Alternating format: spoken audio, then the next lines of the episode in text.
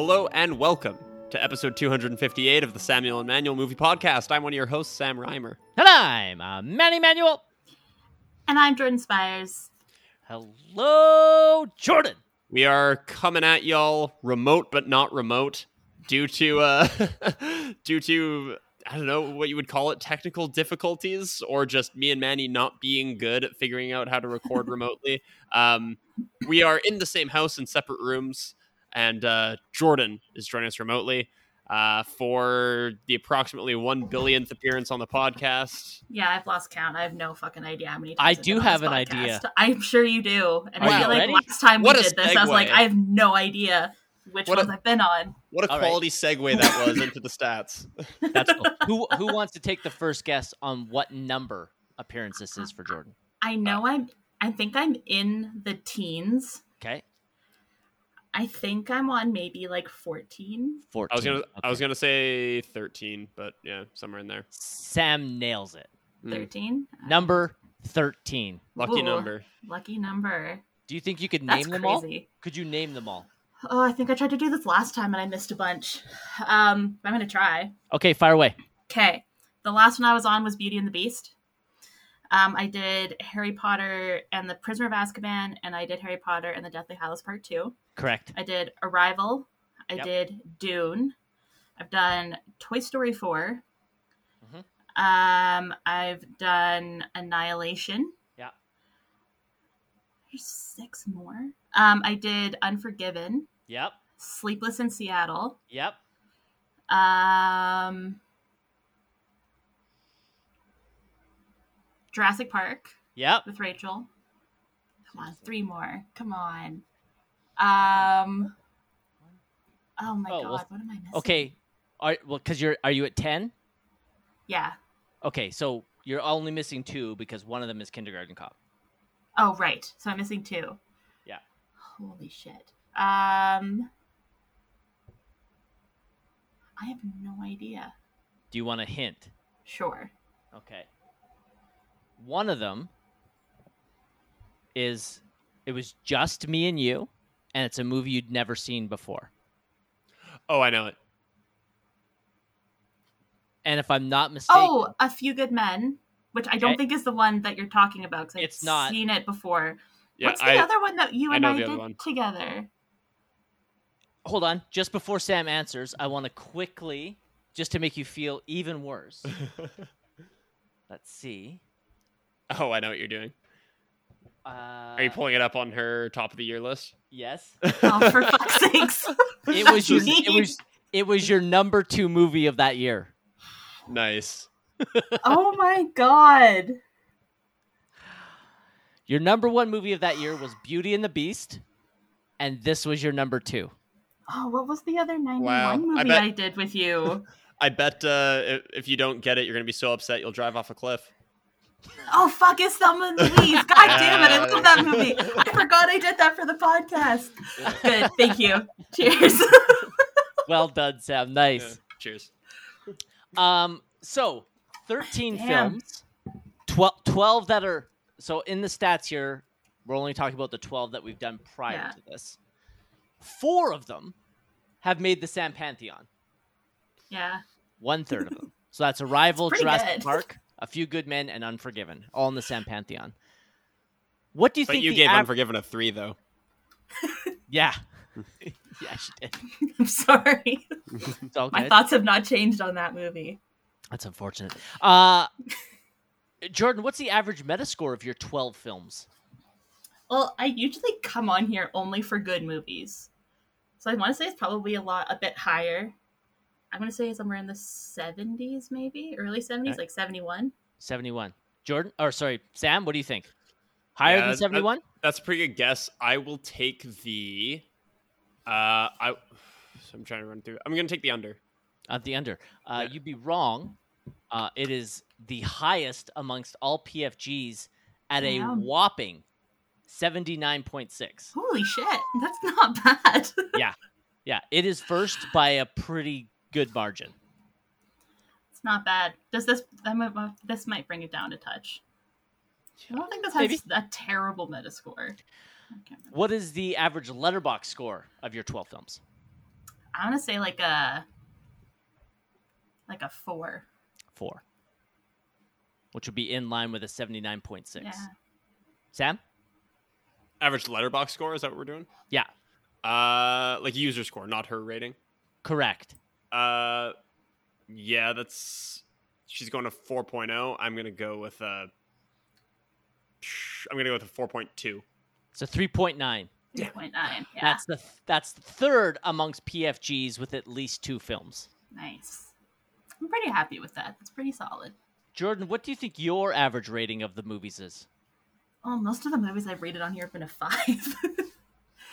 or at least a four. I think I have I think I've had one, maybe two threes. Did I give Toy Story four a three? No. I don't No, you did gave it a I? four. I'm pretty, I think you gave it a 4. Oh Manny's shaking his head. I gave it a three. Oh wow. I'm gonna say I'm probably at like a. Four, I think personally, I'm probably at like a four point two. Sam? I'll take the over. Correct. Four point four. Yeah. yeah, yeah. Well, that's the that's why we're doing this movie because last time I was on here, I'm like, I've only been on here for, for the most part, quality movies. Yeah. I've not been on here for a movie that some would consider to be actually bad. Some. Um Jordan, what do you think Sam's average rating of the movies that you've watched is? Yours is a 4.4. What do you think Sam is? Are you including like Thelma and Louise, what I wasn't on the podcast for but did give a rating for? yes, I am. Okay. I think if anything, Sam's rated slightly higher than I have on a couple of the movies that I did lower, but I think he's also gone lower on a couple of the movies. We're probably pretty close, like a 4.2, 4.3, 4.3. 4.3. That's fourth Yeah. for for amongst the PFGs. Mhm. And what do you think my rating is? Lower because Harry Potter's on the list. I'm going to say 3.8. It's also a 4.3, oh, it is also 4.3. which ties you for first for Manny ratings with West. Damn. Yes. You know, I'll take that. Given how many times I've been on here, I'll take that. That's pretty good. Yeah. You're actually I've only given one of the movies that you've been on a 3. And was that, That the was Harry- last Harry was Potter? Or the third one? Azkaban. Was the third Az- one. Azkaban. Right. Oh, Yeah. that's that hurts still. Well, you gave so Unforgiven. You I gave, know. You gave Unforgiven a. 3. So we're even. That's fair. awesome. So that I fuck I love I love stats. Sorry about that. no, I love stats too. That was fun. Wicked. Oh, Okay. I love it. Um, before we move on, though, we do have someone to thank, uh, and that's uh, the Queen of Bad Taste, Mushhead. Uh, she was on last week to review Ghost. We had a really good time with that movie. Uh, That was a that was a really fun episode and a really fun movie. Uh, we were saying to Jordan before we actually uh, hit record that that feels like one she should knock off the list because that's that's just a quality movie right there. yeah. I, I think it's. I, I agree. I think it's a movie that uh, that Jordan will enjoy for sure. Is it streaming on anything? Uh, Paramount. Ugh. I think I I think I rented it. Uh, I think I rented it on Prime. I paid like the five bucks or whatever Yeah. it was. Aren't you yeah, we'll probably find other means. go to go to s- go goes through a Cineplex movie and get a free rental? I do have a free rental. I've tried you I've tried I've tried getting the Cineplex app on my uh, Amazon Fire Stick and I I don't think I could find it You one day or can't. something. You can't get it on the Fire Stick. Okay, but I uh, have an HDMI port in my new laptop now, so I can probably just pull it up on the on the old laptop and stream it that way. that's way. what. That's what we used to do all the time. Mhm. What TV do you have? Uh, it's some old fucking thing. I Oh, don't it's older. know. Okay, Yeah, it's an because older my TV. my TV has the Cineplex app on it. Fancy. Smart I- Mine does TV. not. La di da. Manny Manuel lives in a castle with his smart TV. I know with four, with four bedrooms. yeah. yeah, literally. Uh, Being a single man with a four bedroom is the biggest fuck you in BC ever. yeah, I, I'm gi- I'm flipping everyone the bird as I cry myself to sleep alone every night. yeah. But back to what we were saying. Thank you, Ashley, uh, for coming on for Ghost. We we did have a really great time, uh, and we all really enjoyed the movie. It was a lot of it was a lot of fun to review it, and it was really great to revisit that movie. Yeah. Fun Movie movie, fun discussion. It was a good time. So so thanks, Mushhead. We can't wait to have you on again.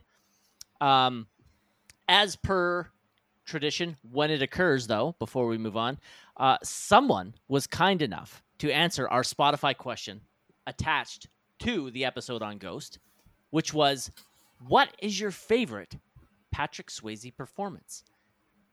And as I promised, and continue to promise to do so until in, and I hope that day comes, where we have so many people answering that it takes up too much time for us to read them all. But as of right now, it's pretty easy. One person answered. That person being Jordan Spiers. What? The- Love The question again was is what is your favorite Patrick Swayze performance? Jordan Spiers' answer was Jordan, the Outsiders. The Outsiders. Mainly because I've not seen very many Patrick Swayze movies. I was looking through his filmography. I'm like, oh fuck. How I'm actually curious. You would I've have seen. seen. Did you did you watch Roadhouse with Sam? Was he in Calgary when he had Oh, to I watch I watched Roadhouse with Sam. that? Abomination. I I uh, I try to I try not to think about it, but I have unfortunately seen that. I've seen like I've seen Dirty Dancing, okay. um, and I've seen he was in uh, Point Point Break. Point Break. right? Yeah. Um, I think So you haven't only- seen To Wong Foo? Thank you, Julie Newmar. No. That should be on your watch list. Yeah, Yeah, look it up. To Wong Foo. Thank you, Julie Newmar. It's a long title. Yeah, we were just discussing something relevant about this. Oh, is it a queer Pri- film? Yep. Is it a, okay, interesting. Mm. It's about drag queens. What is it? Uh-huh. Uh, while she looks it up, Mhm. Sam, what is your answer to your My- favorite? My instinct my instinct also led me to uh Darry in The Outsiders. Um oh, I'm nice. tr- I'm trying to see if there's anything else. I haven't seen many of the iconic roles. I have, of course, seen uh, Ghost and Roadhouse, as we just discussed. I wasn't the most impressed. Uh, he wasn't a huge topic of conversation in Ghost. Uh, we talked a little bit about. Uh, he does a lot of acting where he's not actually in the room with the other actors who are in the scene, so Mhm. it's kind of difficult for him to give an authentic performance at times.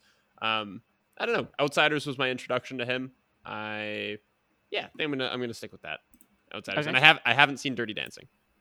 You You haven't? haven't. No, haven't seen Dirty Dancing. Wow. Yeah. Okay. Uh, before I give my answer, Jordan, did you find the film? I did. I will definitely add it to my watch list. That's a 3.7 on Letterboxd. That's pretty solid. It's a good movie. It's a really good movie. Yeah, I'll give it a go. It's not streaming, unfortunately, but that's okay. I'll find Okay. a way to watch it. My answer is, of course, Bodhi from Point Break. Yeah, naturally. Yeah. Yeah, it's all right. Like that's such Uh, a generational answer. Like my mom would probably. Well, actually, my mom loves Patrick Swayze in most of his movies. So I don't know. Your what- mom, because she is a mom, will say Ghost. Yeah. Well, No. she'll, No? she loves. Dir- Point Dirty or dirty or dirty it might dancing. be Dirty as well, Dancing yeah. as well. Yeah. Yeah, she was. A, she was big on those. Awesome. Apparently, he was in Donnie Darko, but I don't remember him in that. I yeah. It's- I haven't seen it. All right. Let's talk about what we've been watching. As always, Sam will start us off. Sammy boy, what have you been watching? All right, I finally started uh, a show that I've been really excited to watch. I knew that I would like it, and uh, three episodes in, I'm already very impressed. I started watching Ted Lasso. Um, American college football coach Ted Lasso heads to London to manage AFC Richmond, a struggling English Premier League football team. Uh, Manny, I know that you are watching Ted Lasso. Uh, Jordan, Oh, I finished it. finished it. I've watched Okay. it twice. Yeah. Yeah, I'm three episodes in. I knew that I would like it. From what everybody told me, they just told me it was really optimistic, really uplifting It's- show. Yeah, it's one of the most wholesome shows that exists Yeah, anywhere. And uh, I'm already so impressed. I mentioned this in the movie chat, but there was some line that I'm going to paraphrase and probably butcher when they're dealing with what's the really cocky superstar's name, like the Jamie Tartt. Yeah, that was weird. that was in perfect unison. Uh, Jamie Tartt, uh, when he's first dealing with him, and uh, and him and his him and his uh, assistant are talking about like, wow, what an asshole that guy is, but they don't say asshole because they're like pleasant fucks. It's like, wow, that guy's got a bit of an attitude. And he says, yeah. Wait till we win him over. he's gonna be he's gonna be furious, something like that. I just love the the constant optimism Oh, and there was an episode I just watched where um, I think the character's name is Nate, like the ball boy. Yep. uh, or the kit, whatever they call him, The Kit, kit manager. yeah, the kit manager. Uh, Nate's being bullied by other members of the team, and Ted doesn't do anything about it uh, because he sees it as an opportunity to build rapport in the locker room and instill leadership in one of the veteran members of the squad. That's a fucking great episode. I, I really liked the way that was handled. That was awesome. Um, so yeah, I, like every turn of the way, it's been funny, it's been lighthearted, uh, it's been realistic, it's been deep. Uh, what watching people's reactions to Ted be wholesome are almost as nice as him being wholesome himself. Like I just passed the part where uh, a reporter and him go out to dinner to uh, do a profile on Mm. the new manager of the team. I can't remember what it is that, that Ted was says. Trent Crimm. Yeah, yeah. Yeah. Uh, and Ted says something that I can't remember about um, uh, how he hopes Trent has a great night and he wishes him the most success. He like says some really positive, like weirdly, like weirdly specific thing, and Trent looks at him. and He's like, "You actually believe that, don't you?" And he's just completely incredulous. You actually believe that, don't you? Um, I've been I've been so impressed by Ted Lasso. Only three episodes in, I already can't wait to continue watching it. I'm going back and forth between whether I want to just binge this thing out right now or kind of stretch it out, but I just I don't know. I don't have a lot of free time these days, so whenever I do get free time, I'm always like, okay, I gotta just watch all the things and just use as much time as possible. But anyway, I've been I've been so impressed, and I, I can't wait to see where the show goes. I don't know if either of you have anything you want to add about Ted Lasso before I move on. Go ahead, Jordan. Manny, have you finished Ted Lasso? Like, have you watched the finale yet? Nope. I'm really, uh, like I've mentioned to Sam and I've mentioned on the podcast. I no longer I refuse to binge, refuse, and I. oh, like I'm the to- opposite. I want to watch one episode and savor it and Yeah. completely enjoy it and let my thoughts fully form on it and really let it soak in. And I found myself enjoying shows way more because of that. And so I almost go a week, almost sometimes two between an episode, depending Yeah. on what I need to watch. So I'm current. I just finished episode nine nine last night. So you have the last year, the finales, all that's left yes, for you. yeah. I'm I'm in. No, no. I, I'm in season three. Yeah. So- So, the finale's all that's left for you, right? No, there's twelve episodes. Oh, there are twelve episodes. See, I thought there was- Many there were. I thought So I think was- there's there was ten in the other ones, right? Yes, I thought I thought there was only ten, so that's why I was actually really stretching out these last ones. And then when I wa- to, went to watch nine last night, as I was about to press play on the screen, I could see the frame for episode ten, and then on the right hand side of the screen there was this little thing, this little side frame. I was like, "What?" And I scroll over, I'm like, 12 episodes? Oh, I got more Ted Lasso to enjoy. Sounds good to me." I'll So, say yeah. one thing about the ending of the show is that when you get to episode 12, I recommend having a box of Kleenexes on Yes. hand if you're That's a all I've crier. All I've heard. The entire episode, the entire episode got me. There was like not a moment where I was composed. pretty episode eight the one prior to the one i just watched was close to that and Yep. The uh Yeah, that one was yeah. rough. there's an, there's another one i really enjoyed but i that's not a spoiler to reveal kind of the theme of the episode i'll, I'll just the restaurant episode Mm, yeah. in season three uh Yeah. got me as well Sam, you're in for a wild ride. This show is so good, and I'm so happy you started watching it. yeah, I what inspired me. I think it was uh, it was Mushy that uh, told me to start start watching it last week. I mean, everybody has told me to watch Yeah. this show, but last week we were talking about it with Mushhead, and don't give her fucking credit fuck that bitch nope nope nope nope you're right. She didn't say shit, Maddie. Oh. Don't go back and listen to the episode. There's no Oh evidence there. You won't find it. I'm actually gonna go back and episode's gone edit that part out. I'm gonna Yeah. go edit that part out. And then you're gonna edit this part out where you incriminate yourself. yeah.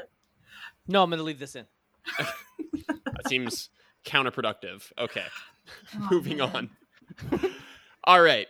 Uh, admittedly, this wasn't even a selection for Pride Month. It just kind of worked out that way. I just, uh, Emma and I were looking through my watch list and we were just looking for something to watch on a Sunday.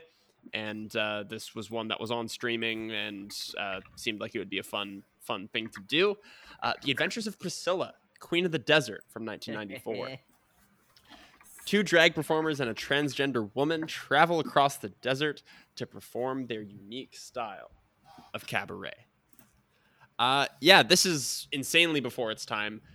I usually kind of judge queer movies in terms of their proximity to Philadelphia. Uh, this is a year removed from Philadelphia, so with that bar in mind, this is like light years ahead of its time in terms of its uh, I don't know progressivism or in terms of its uh, its portrayals of uh, drag performers, uh, gay people, transgender people, the whole the whole thing. Uh, I was so enthralled and had so much fun. The performances of Hugo Weaving, Guy Pearce, and Terence Stamp, so good top to bottom. Guy Pearce, in particular, is having the time of his life. Uh, completely uh, not quite going into hammy territory, but he is he is leaning into every gay stereotype you can think of having a, having a ball without, in my opinion, going into offensive territory. He's just he's just having a ton of fun, um, and I I super enjoyed watching all of these people packed into a tightly confined space on a time crunch under great stress, yelling at each other. It was a really really funny movie. There's at least a couple of things in the film that don't age well through no fault of its own really. I mean it's a 30 year old film. Our um, what's the word that i'm looking for? Our, morals i guess our standards have sort of changed over the years. So i try not to judge it too harshly but there's at least one subplot with a character who is a like a really big racial stereotype. I don't know if you guys recall that part but that didn't do anything for me. I thought that was a really i kind of hated everything about that subplot uh, which is why the film got a four. Uh, it it really took me out of the film for a minute, but if you like road trip films, if you like uh, queer cinema, uh, The Adventures of Priscilla, Queen of the Desert, can't recommend highly enough. Very fun, very uplifting. Um, you know, I I compared it earlier to um, compared it earlier to uh, Philadelphia but they're just like completely different movies tonally. Uh, Philadelphia is dark and uh, upsetting and uh, humanizing. This is a humanizing film too, but it's just on the other spectrum. It's just about people who want to have fun and want to enjoy themselves and who want to work and who want to bring joy to the world and uh, their journey to get that done. So yeah, uh, Priscilla or The Adventures of Priscilla, Queen of the Desert, four out of five.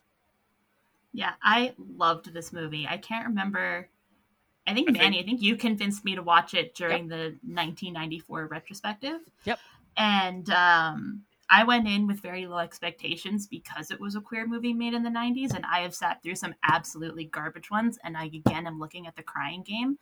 Mm-hmm. You can actually make a good queer movie in the 90s, and this was a really great example of it. I had so much fun watching it. it kind of reminded me of watching The Birdcage, like just a lot of fun, very mm-hmm. wholesome again, you're right. The actors are all having such a fantastic time. I adored Terence Stamp in this. I thought he was fantastic. Like it's not a role that I ever thought I would see him in, knowing Terence Stamp growing up with the movies he's made more recently. Mm-hmm. But yeah, you're right. This movie is so much fun. I absolutely adore it. I think yeah, I that movie, too. Yeah, that was that was your number five of that year. Yeah. Um, I gave it a three. It was my number fifteen of 1994. Um, and in my year in review, I put Terence Stamp as one of my five best supporting actor nominees that year. Hmm. Uh, I think he was phenomenal and completely overlooked in this performance. Uh, the the movie itself, I had a really great time with. Uh, I always been a fan of Guy Pearce and Hugo Weaving, so those three guys all together th- throughout the whole movie were completely enjoyable. It's been so long since I last saw it when I watched it for 94 that I can't remember my reasons for it getting a 3, but I have I've I have nothing bad to say off the movie that I can remember. But it did get a 3 when I watched it. All right. Well, those are those are numbers 1 and 2 and uh, I'll finish with this one uh, on Manny's recommendation, Manny, I think you talked about this last week, actually. Um, yeah. Yes. And your uh, your your glowing recommendation inspired me to watch uh, oh. uh, on Well, is this an Apple TV movie? I can't remember where I watched this. Uh, Uh, Prime. Prime. Amazon. Yeah, Amazon Prime. Uh, Pinball, the man who saved the game. The story of Roger Sharpe, the young Midwesterner who overturned New York City's 35 year old ban on pinball machines. Uh, I. So there's nothing particularly groundbreaking in my mind in this movie. This is a uh, this is a story. First of all, I didn't know the story of pinball machines. I knew that they were illegal for a time. I didn't know the story of the whole uh, the well. I won't spoil it. Jordan, have you seen this? No, but after I think I saw Manny Manny talked about it in the movie chat, and I'm like, well, that sounds like a fun time. And then you rated it a four. I'm like, okay, well, this is going on my slightly more immediate watch list. Yeah, that's exactly it. I think the charm of pinball, the, the film, is uh, the we all have things that we're passionate about, and just watching somebody innocent, unsuspecting, kind, and sort of meek uh, fight for something that he comes to love, uh, something as ridiculous as pinball that he views as a metaphor for life. Uh, and by the way, the scenes of him compare uh, they never really spell out like pinball equals life. Like they never really spell out that metaphor, but they're they are still pretty heavy handed about it. But in a good way. I think those comparisons work really well. Those scenes are really emotional where he's he's getting like borderline a little misty-eyed about this silly little children's game which is illegal in many major cities across the United States in the 70s. Um yeah, I, I really think the charm of the film is just watching this man fight for something that he loves, and uh, and he will stop at nothing to uh, to to help share that love that he feels, and that's really just it. Um, the lead actor in the film, Mike Faist, uh, best known at least by me as Riff from West Side Story, the last iteration of West Side Story, um, is phenomenal. Grew a fantastic grew a fantastic mustache for the role. I assume it's real. I hope it's real. I choose to believe it's real. Um, grew a fantastic mustache for the role and uh, does great work. Um, yeah, there's there's nothing really to say beyond that hour and a half long about things that you're passionate about. I think anybody will be able to relate to it. You can insert your own passions uh, in. I mean, this is not just a film for people who like pinball. This is a film who are passionate about something, something that they would fight for, and uh, that that really is the charm of the film. I I can't recommend it highly enough. Four out of five, very good movie. I feel like the genre of movie has been really popular this year. There's been a lot of like kind of like low key biopics with like Mm. that Flaming Hot, and Flaming even you put so in like good. um, what was that one with Taron Egerton, the Tetris one? Tetris. I haven't seen that Tetris yet. Is one? that just called I- Tetris? I Um, love and that even one like too. even like Air and Blackberry. Like this has been a very like dad biopic movie year. Dad biopic movie. Yeah. I don't when I think of them, I- when I think of when I think of like movies like Air and like like I just think of them as like your like dad movie. Yep, I get that. I don't think pinball's in there. I understand why, but pinball's very, very lighthearted. Yeah. I, Yeah. I'll also add real quick on pinball. I really liked, um, while I said it's nothing really groundbreaking, the storytelling um, style I thought was really cool. Yes. Uh, it delves into this whole. Uh, it, it plays with the idea that is this a documentary? Uh, we're gonna have flashbacks. We have the real in air quotes guy telling the story, and then we have Mike Faist in flashbacks. So we play with the whole unreliable narrator thing, and we play around with that. That's that's fun. I, they did a they did a good job of that. Agreed. Yeah. Uh, I talked about this last week, I so I won't dive into it very much more, except for Jordan. I 100% think that you will have a a good time. Whether you give it a four, I don't know. I don't see how you, someone could watch this movie and not have a good time. It's very light, very breezy. Mike Faist is so adorably charming, and yeah, I I, I just had a fucking great time. I with that movie as I was watching, I just kept going. I'm like, I'm having a lot of fun. Like I'm having a really good time. Mm-hmm. That's good to hear. I, it's on my list. I like. I've been watching a lot of like super melancholic movies lately, Mhm. so I would like to get back on a slightly happier movie swing. Okay, pinball. Um, so pinball I'm gonna put that. hot. I'm gonna put those. Those are both on my list. Flamin' Hot too. That one's on my list on uh, on Disney. So Wicked. I'll, uh, I'll hopefully get to those ones sooner than later. Perfect. All right, that's what Sam's been watching. Jordan, what have you been checking out recently? Uh, so I'm going to talk about a couple movies that are very recent releases. Two of them I saw in theaters, and one of them I didn't. Um, the first one I'm going to talk about is one that I know I don't think either of you are actually going to watch, mm-hmm. and that's Asteroid City, yep. uh, Wes Anderson's newest flick. Uh, my, my roommates are both going to want to watch that, so I'm probably going to wind up watching this. did you watch? Did you guys end up watching The French Dispatch? Nope. No. That's hmm. fair. Um, I really liked Asteroid City. Um, it follows kind of this fictional town uh, where an asteroid hits Earth, and the site becomes this sort of little tourist spot. Um, there's nothing in this town other than the site. There's like a science lab, there's a diner, and then there's like a like a camper park. Um, and it follows uh, like small groups of people who have all come here for kind of like a science for like a science fair not fair, but like these kids are presenting their science projects, and one of them's going to win like five thousand dollars. It's like a pre- prestigious award from the the science lab that's there. Um, and that's probably what intrigued me the most was that this is like it's a Wes Anderson movie, but it's like a sci-fi Wes Anderson movie, um, which was really quirky. Which is I know how you can kind of describe all of his movies are all kind of quirky. Um, kind of. or very quirky, whatever. Uh, I I love his style. I think uh, I think his movies are very fun. They're they're silly, uh, but I love how like I love the aesthetic of their movies, which I know it loses a lot of people where they're just like, this is stupid. I don't want to watch the same shot over and over and over again, which I totally get. He's a very hit or miss director. Um, so I'm not I'm not surprised you wouldn't want to watch this. Um, I do find it to be kind of one of his more accessible movies. I find hmm. it more along the lines of like the Grand Budapest Hotel. Um, like I found while I really enjoyed the French Dispatch, I found it to be a lot, and it's not one that I'm going to like go back to very often. Um, while I enjoyed it, but like the Grand Budapest Hotel is one that I think is really fun, and I really enjoy watching more than once. Uh, and I definitely think this could be one of them.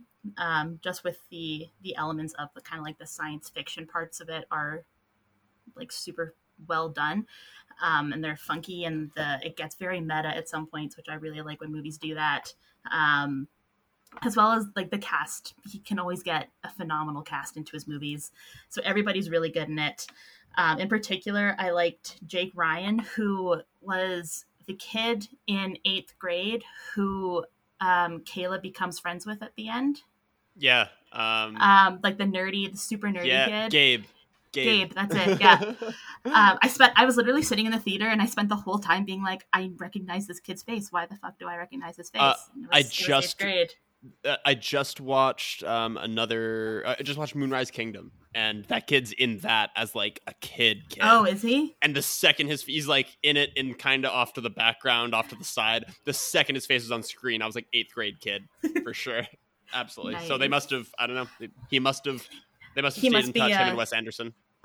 Well, like Wes Anderson has his regulars, so I'm sure he's just trying to make sure he continues to have them as some of his other regulars age out. Yeah, he's developing you a, know? a far, developing a farm team. Yeah, Willem Dafoe and Tom Hanks can only star in so many more movies before. Um, Tom Hanks is in other Wes Anderson films. I actually don't know that he is. I thought this was his first. I think this might be his first. Okay. But even just like Willem Dafoe, he's done a few now. Um, but it was really fun. Maya Hawke was really good in it. Um, Wes Anderson's favorite guy, Jason Schwartzman, was really good in this. Um, and Jeff Goldblum also kind of has like a funky little little cameo role in it that was absolutely hilarious. Um, yeah, I really liked it. It was a it was a fun Wes Anderson movie with a bit of a sci-fi edge. Um, I'm glad that I got to see it in theaters, uh, and I gave it a, a, solid four out of five. I, I will never go higher than a four, I don't think, but I did I did still enjoy it. But I I know Manny won't like it. Sam, I think you might like it. Like if Emma and Faith ever make you watch it, I feel like you I feel like you wouldn't give it a failing grade. I don't think I, I don't think I've ever I don't think I've ever given a Wes Anderson film a failing grade. I like I don't dislike Wes Anderson. Um, it's kind of just the effect where like you hear about how good something is over and over and over and over again. And I don't mean like this particular film. I haven't actually paid a lot of attention to the buzz on this. I just mean like spe- like generally Wes Anderson. I just hear yeah. all the time about like how great his films are um, Grand Budapest being chief among them is like people insist to me all the time that that's his masterpiece and it's just like an excellent film and i just so don't get it. I so I know. I made you watch it, and I was. Yeah. so disappointed at the end. I didn't- like yeah, I didn't dislike it, but being told repeatedly how great it is, and then just being like, not really, like it's good. I don't know. I, I enjoyed it, but you know, I think I think Grand Budapest got a three. I think Moonrise Kingdom got a three, maybe, maybe a four. Um, Fantastic Mr. Fox, I really liked. Uh, Fantastic Mr. Fox is probably my favorite Wes Anderson to date, which got a four. Um, you also Yeah. liked uh, the Royal Tenenbaums. yeah, I was impressed by that one. Yeah, Yeah. but yeah, just not. I, I would just not list Wes Anderson as among my favorite directors. But to each their That's own. fair. That's the beauty of it all. It's interesting and talk about the reception of this movie. A lot of the reviews have been kind of mixed, where some people are like, "This isn't Wes Anderson enough," and other people are saying, "This is too Wes Anderson." And I'm like, I think you are all wrong. I think Yeah. this is just Wes Anderson. uh, a, a coworker of mine talks about uh, getting into bands that he doesn't like if he's trying to find like an album that uh, that uh, for a band that he doesn't like, just to like sort of ease himself into maybe liking them. He says he finds the ones that are most reviled by the fans. So he's just like, oh, good, I can like if I don't like this person's usual shtick, maybe this will be good. So if Yeah. Asteroid City gets bad reviews or it doesn't isn't Wes Anderson-y enough, ah, maybe, maybe I check it out. That's what I was saying. Like, I think it's one of his more accessible movies. Like, I don't. It doesn't. yeah, but then you but then you said like Grand Budapest, so that I just dis- discounted. I also find. Grand Budapest to be a pretty accessible Wes Anderson movie, though. yeah, Like, if you're A asking me which do. which which Wes Anderson movie you should start with, I'm not gonna say like French Dispatch. I'd actually probably say Fantastic Mr. Fox, but yeah, I think that. Oh, I also saw one. Isle of Dogs. I forgot to mention that one. Oh, Three. yeah, I think I started it and I never finished it.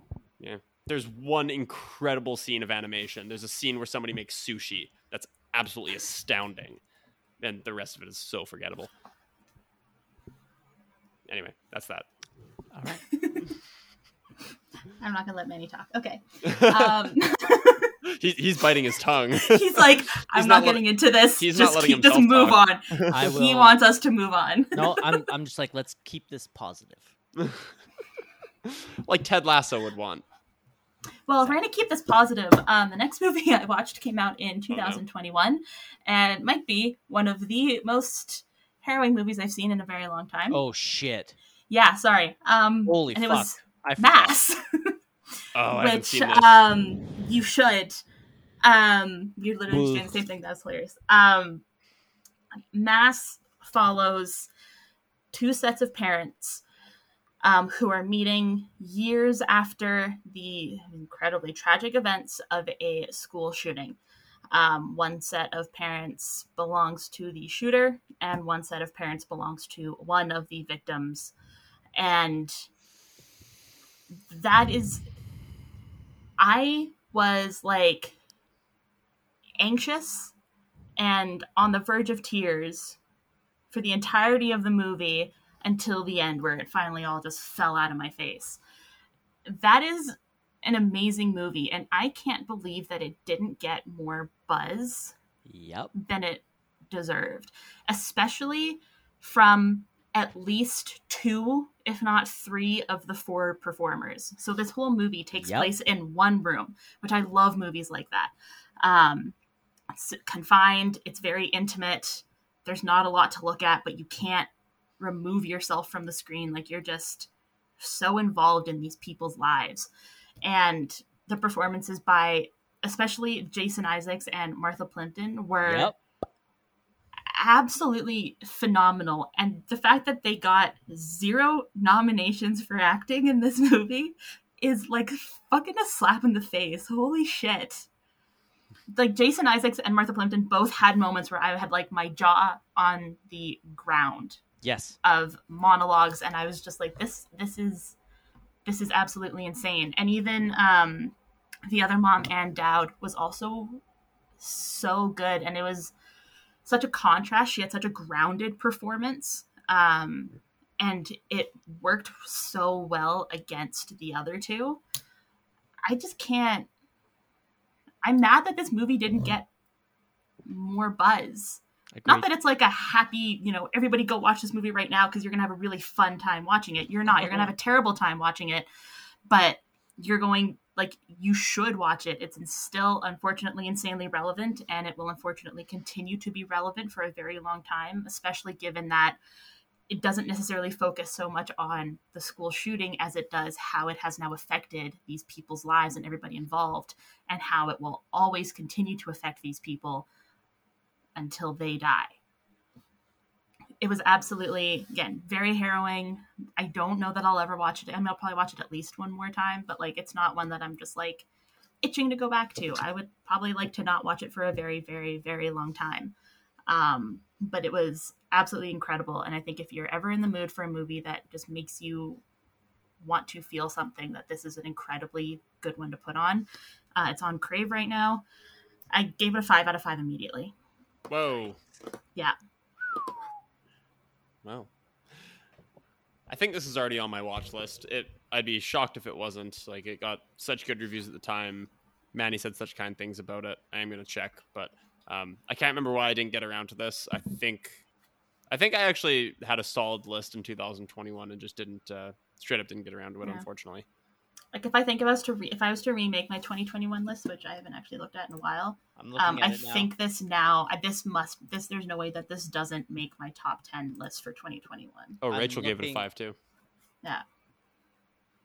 it was my it was my number ten. I th- I think it can easily knock out at least your number ten. Hang on, I'm pu- I'm trying to find it. I don't know where my list is though.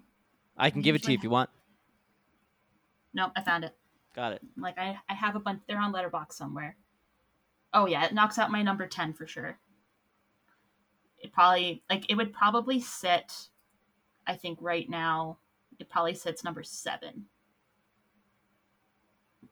That So sounds about right. yeah it was it was incredible God, 2021 was a good year Hmm. yeah This movie's in- absolutely breathtaking in every aspect of that word. It is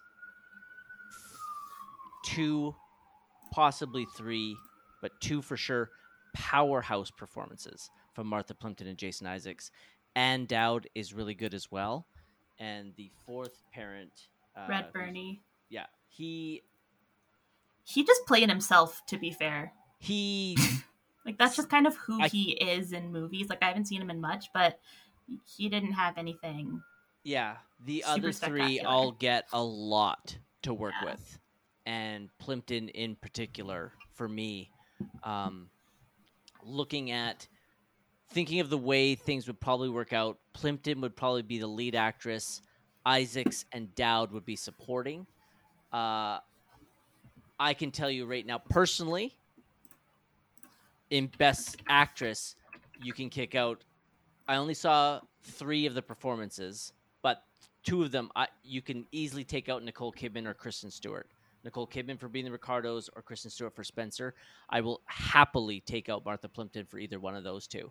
Jason Isaacs in Best Supporting Actor, I will take out any of the four except the winner to put him in. I, I think Yeah, he's better too. than I think he's better than Ciaran Hinds in Belfast. I think he's better than Jesse Plemons in Power of the Dog. I think he's better than J.K. Simmons in Be- Being the Ricardos, and he's better than Kodi Smit-McPhee in The Power of the Dog. I will not take out Troy Kotsur for Coda. Hmm. Um, not a chance But you would, you all- would receive some backlash from the two of us. I can tell you Yes. that. but in in all honesty, Jason Isaacs could give him a run, but not a win. Those Yeah. other four performances, I think, pale in comparison to Troy Kotsur. Jason Isaacs in this movie, I don't think pales in comparison. He is unbelievable. he was uh, phenomenal he And had one Al- scene in particular that like absolutely blew me away Is it at the end? Not really. Oh no, no, there. I know the other one. Yeah. There's there's two moments for Isaacs for me, Yeah. uh, and there's one at the end where he hears music. yes Yep. yes yep Um, and then Ann Dowd for Best Supporting Actress. You uh, let's see. I could easily take out Dench, Dunst. I don't want to take out Aunjanue Ellis. I really liked her in King Richard, and I'm obviously not taking out Ariana DeBose for West Side Story. So you could take out Jessie Buckley for the lost daughter I didn't see it, so I can't. it was fine So I, I agree. This was criminally overlooked by the Academy, and it blows my mind because if you actually look at Mass on IMDb in their awards section, the critics like every critics association heaped praise Yeah. all over this movie for for the movie for the cast it's how this got overlooked like that is it boggles my mind so whatever uh, whatever production company uh, or distribution uh, company had this film did not do a good job in marketing it to the to the academy. And that's unfortunate because this movie needs to be this movie needs to be seen. And i agree as much as i love this movie i gave it a four. It was my number 10 of the year. I'm in no rush to watch it again but i know for a fact that i'm going to watch this again. And if i'm ever in the mood i'm like oh i think i really need to feel something and i'm i want to cry this is a go-to and uh, yeah i'm i was so excited when i saw that you were watching it and then even more excited when i saw how much you enjoyed it so yeah i'm so glad you checked this out Yeah, I couldn't imagine anybody. I can't imagine anybody watching this movie and not get anything out of it. agreed Like, there's, it's not. I don't. It's not possible. If you get nothing out of this movie, I don't actually think I want to meet you. I can't Um, imagine mass shooters are too big a fan of it. well th- 30, 38 people gave it a half star rating on uh, Letterboxd Oh fuck! I hate I hate people on Letterboxd. Sometimes I love Letterboxd. It is like I love I use it all the time. It's one of my most used apps. But It- fuck it some of the people on that most app. used app by Yeah. far Not only do I use Letterboxd a lot, I also browse the Letterboxd subreddit a lot. Oh, I do too. Yeah. Yeah. wicked all right what's next jordan All right, the last movie I'm going to talk about. We're going to go from a really, really great movie Yeah. uh, to a really not great movie oh um, that I did also see in theaters this last weekend. Um, it was my um, my dad and I weren't available to hang out on actual Father's Day, so we hung out last weekend instead. And for Father's Day, we always go see a movie. oh And Sh- shout out to um, Mike Spiers. Yeah, shout out to Mike Spiers. Um, we went to go see a movie that none of us were particularly too excited to see, but my dad is a Oh. huge Batman fan. is. He Oh. loves Batman more than anybody else I've ever met. He loves the comics, he loves the movies, he loves the character. It's his thing. Um, so unfortunately, we spent our weekend and we saw The Flash oh um, which was ultimately fine. And the only reason why this movie was fine was because Michael Keaton was in it. Um, the only reason why any of us were okay to go see it in theaters, like a lot of us didn't want to, especially with the shit going on with Ezra Miller and how terrible the DCEU has been lately, we weren't super excited. But lately um, lately lately. Um, but I was really, I personally really wanted to see Michael Keaton as Batman on the big screen. That was a big sell for me. Um, and that was a big one for my dad and my stepmom as well. So we went to go see it. Um, the only worthy parts of it are when Michael Keaton's Batman shows up, when the theme pops up, when you go to his Bat Cave, like when you it, like his introduction in the movie is absolutely fantastic. Um, seeing him on the big screen was so cool, and for me, it was worth the zero dollars all three of us paid to go see this movie because my dad had a shit ton of points. Um, so we went to go see. We all saw it for free, but it was worth going to the theater to see it um, for that in particular. Um, everything else was pretty meh. Um, I know a lot of the reviews have talked about the CGI. Um, and what's I went into this movie knowing that one, I think that the CGI was supposed was bad, but also that the director of the movie literally came out and said the CGI was kind of supposed to be bad. What CGI was bad, and it took me out of the movie. He said it was supposed to be like, like, f- based on like Barry's perception, it was supposed to be like we. I don't know.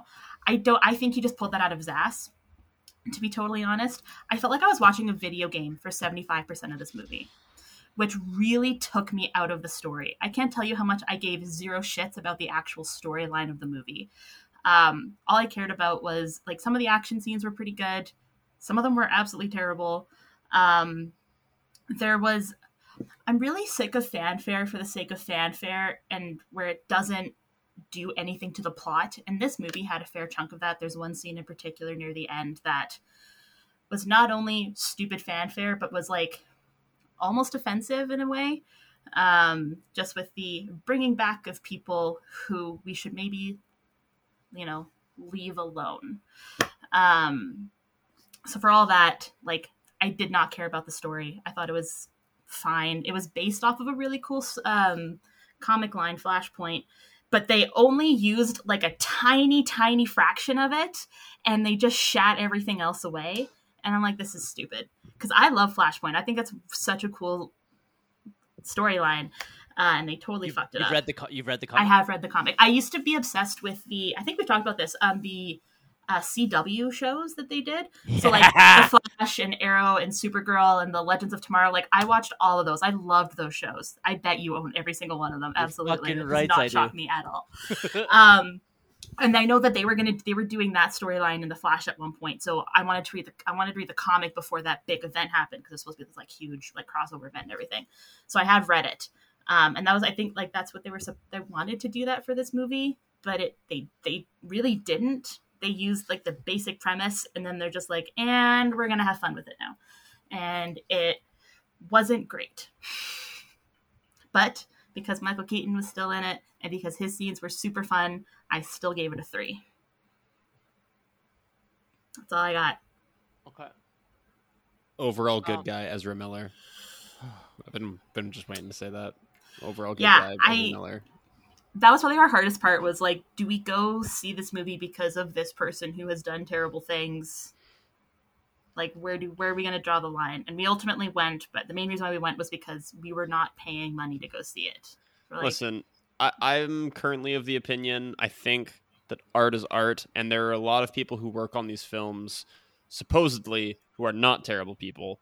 Hopefully, um, hopefully. and if you're gonna punish all of them, like if you're if you're pu- trying to punish Ezra Miller by not going, are you actually punishing, you know, the the gaffer and the the best boy and You are. everybody who worked on the movie?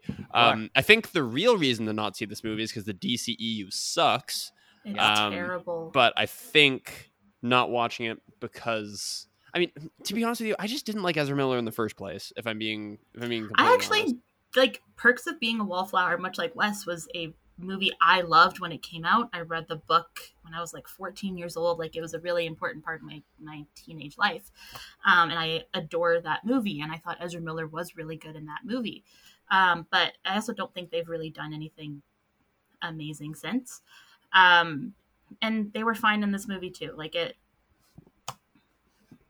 nothing incredible. Um, you know, there's two versions of the Flash in this. One of them's annoying as absolute fuck, and you just want to like punch them in the face every time they're on screen. Like it was really annoying. Um, but yeah, like it.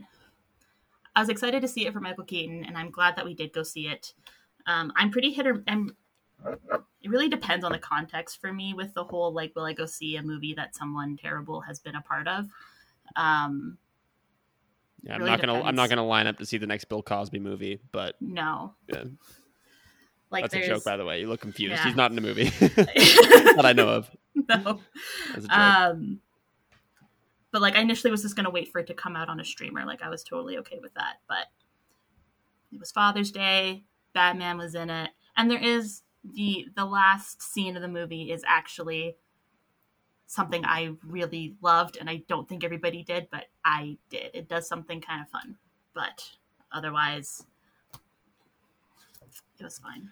It happened. I'm, I, I just looked at the cast list on IMDb, and I gotta at least give a shout out to, other than Michael Keaton, two people that I really like in this movie. Actually, um, like I, for the record, I haven't seen this movie. I'm just saying I like these actors. Can I, can I guess one? Yes, Michael Shannon. correct. Can I guess the Who other didn't want to be in the movie, by the way? I can't imagine he would have been, wanted to be. I would have been concerned if he did want to be in the movie.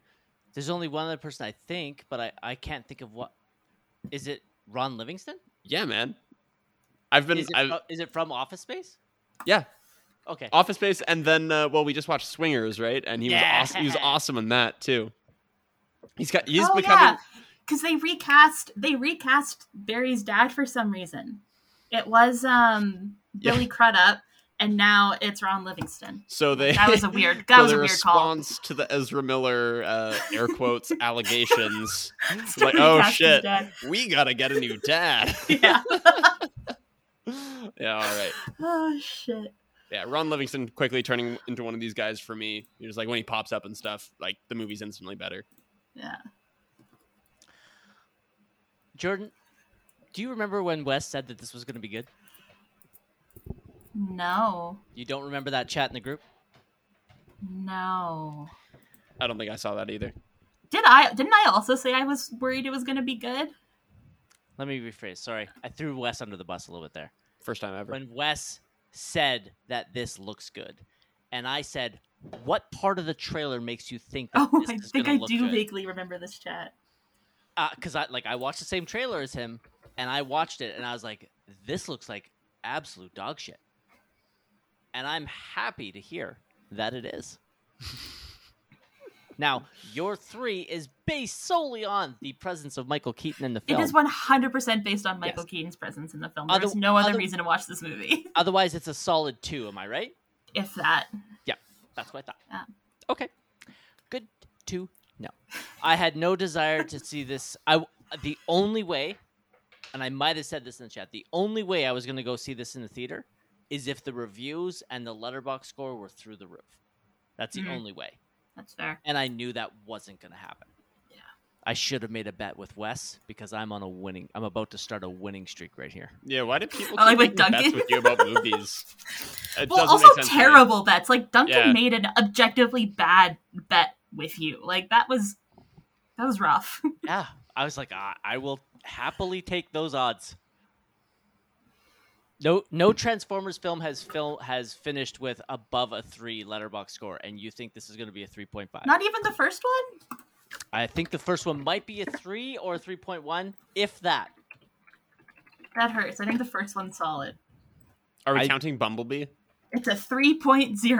Three point zero. Oh, I think was I think good. I think Bumblebee is actually a little higher. Thank you. Yes, I was including that it one. I actually, I actually really enjoyed Bumblebee when I saw it. I, Yeah, I heard Bumblebee I was heard Bumblebee's great. I heard it Yeah. was. It's a really, really 3.2. There you go. Hmm. So, the undisputed champion of Transformer films is 3.2. 3.2. And that's And- with I and I I'll I'll be honest. I haven't heard anybody say anything bad about Bumblebee and it's a 3.2. Yeah, Yeah. So I knew there was no way fucking Beasts was making a 3.5. 3.5 is a very high score. It is. Yeah. Anytime a movie's above a 3.5 and I'm iffy on watching it, that'll usually get me to at least add it to my watch list. 100% agree. Um yeah. So happy to see the Flash at a 2.9. Yeah. Uh, I will I will watch this when it hits. So this will this will be on Crave. Pro- This be yeah. on Crave. Yeah, it will. Yeah. The only reason I saw it in theaters again was for Father's Day to go Yep. see it with my dad. I had no interest in seeing it in theaters otherwise. Um, but yeah, that's uh, that's what I've been watching. Wicked. Uh, all right, let's get into what I've been watching. I uh, I trimmed mine down from five to three, and I'm just going to go over these very quick. Uh, because I'm going to go over the first two pretty quick because the last one I want to spend a little bit of time on. The first one, I watched. I rewatched a movie I hadn't seen. Honestly, probably almost since it came out in 1987. Uh, this movie's called Inner Space. Uh, a test pilot is miniaturized in a secret experiment and accidentally injected into a hapless store clerk. This stars Dennis Quaid, Martin Short, and uh, Meg Ryan. This movie, I remember being a lot of fun, and the little miniaturized vehicle that Dennis Quaid uh, is in that gets injected into Martin Short uh, allows him to help but not fully control Martin Short's body. And they have some fun with it. What I liked is a lot of the special effects, uh, especially with the little ship being inside him, looked really great because it's done practically in regards that they have a small ship and to play his blood vessels and fat cells, it's all jello. So it looks great because it's not CGI. Uh, there are some special effects that don't really hold up that well, but it had some moments. Um, but it just Martin Short goes shockingly over the top a few times, and it just didn't quite connect. I was really hoping that this was going to be as fun as I remembered, and it sadly wasn't. I gave it a two. It actually has some pretty solid reviews. Yeah. Kind of makes me want to watch it. I also adore Martin Short. I just watched. Have you either of you watched Only Murders in the Building? No, heard it's No. great. Emma Oh, watched I- that. I didn't watch it with her. I watched the first season. I had a great time with it. It was a lot of fun. That's what I heard. Um, Yeah. yeah, definitely add this to your watch list, Jordan. Uh, you, I also love shitty, cheesy sci-fi movies. So oh, oh, Kate, yeah, I'll add this to your watch list. Yeah. Um, the next movie I want to talk about is uh, the Manny Movie Club pick for this round, Mm. uh, picked by the no longer uh, Queen of Bad Taste. Uh, this was picked by Rachel. Uh, it is 10 Cloverfield Lane. Uh, Sam, have you seen this? I have, yeah. Yeah. I watched it when it was fresh. I haven't seen it in a while. Remember really liking it and really remember liking uh, Mary Elizabeth Winstead and John Goodman. Yeah, both of them phenomenal Mhm. in this movie. Yeah. Uh, oh, shit. Ooh, pardon me, I was a burp. Hopefully that didn't get picked up. Uh, a young woman is held in an underground bunker by a man who insists that a hostile event has left the surface of the earth uninhabitable. This is very similar to uh, your uh, appreciation of Mass. This is uh, three people in one setting for the majority of the film. The tension is built uh, very well. This is directed by Dan Trachtenberg, who has only done two movies. This and uh, one of my favorite films, I think it was my number four, my number five film of last year, Prey. He Mm. is a incredibly gifted director who, for some reason, decides to make one movie every eight or nine years, and that makes me sad. Please do more because when you do, you make really good, enjoyable films and genre films. Like this is uh, what sci-fi thriller, and Prey was a action horror. No, action monster movie. Something like that. We'll go with that. Definitely action. Um, I had a great. I'd, I'd seen Ten Cloverfield Lane before. I, I had a great time when I watched it the first time, and I had a great time watching it this time. Uh, like Sam said, uh, John Goodman and Mary Elizabeth Winstead are fantastic. When I watched this movie this time, and we see uh, John Gallagher Jr., who plays what's the character's name, Emmett. Uh it took me a moment to realize who he is, but he's from the newsroom, and I got I was so about to say, fucking I recognized him instantly. I was like, "Oh my god, I love this guy." Yeah, he was also in Uh, um my one of my last MMC picks um with Brie Larson. He was Oh, that's the right. boyfriend in that one. Yeah. That's right. Yes, excellent. Yeah. Uh, this movie knows how to up the tension. It does it really great. It keeps it keeps you guessing on whether or not John Goodman is telling the truth or not. And I really enjoyed the aspect of the film in the bunker. I didn't really like when she leaves until the end. The very end fucking rules. Absolutely rules. I had a great time with 10 Cloverfield Lane. I gave it a 4 out of 5.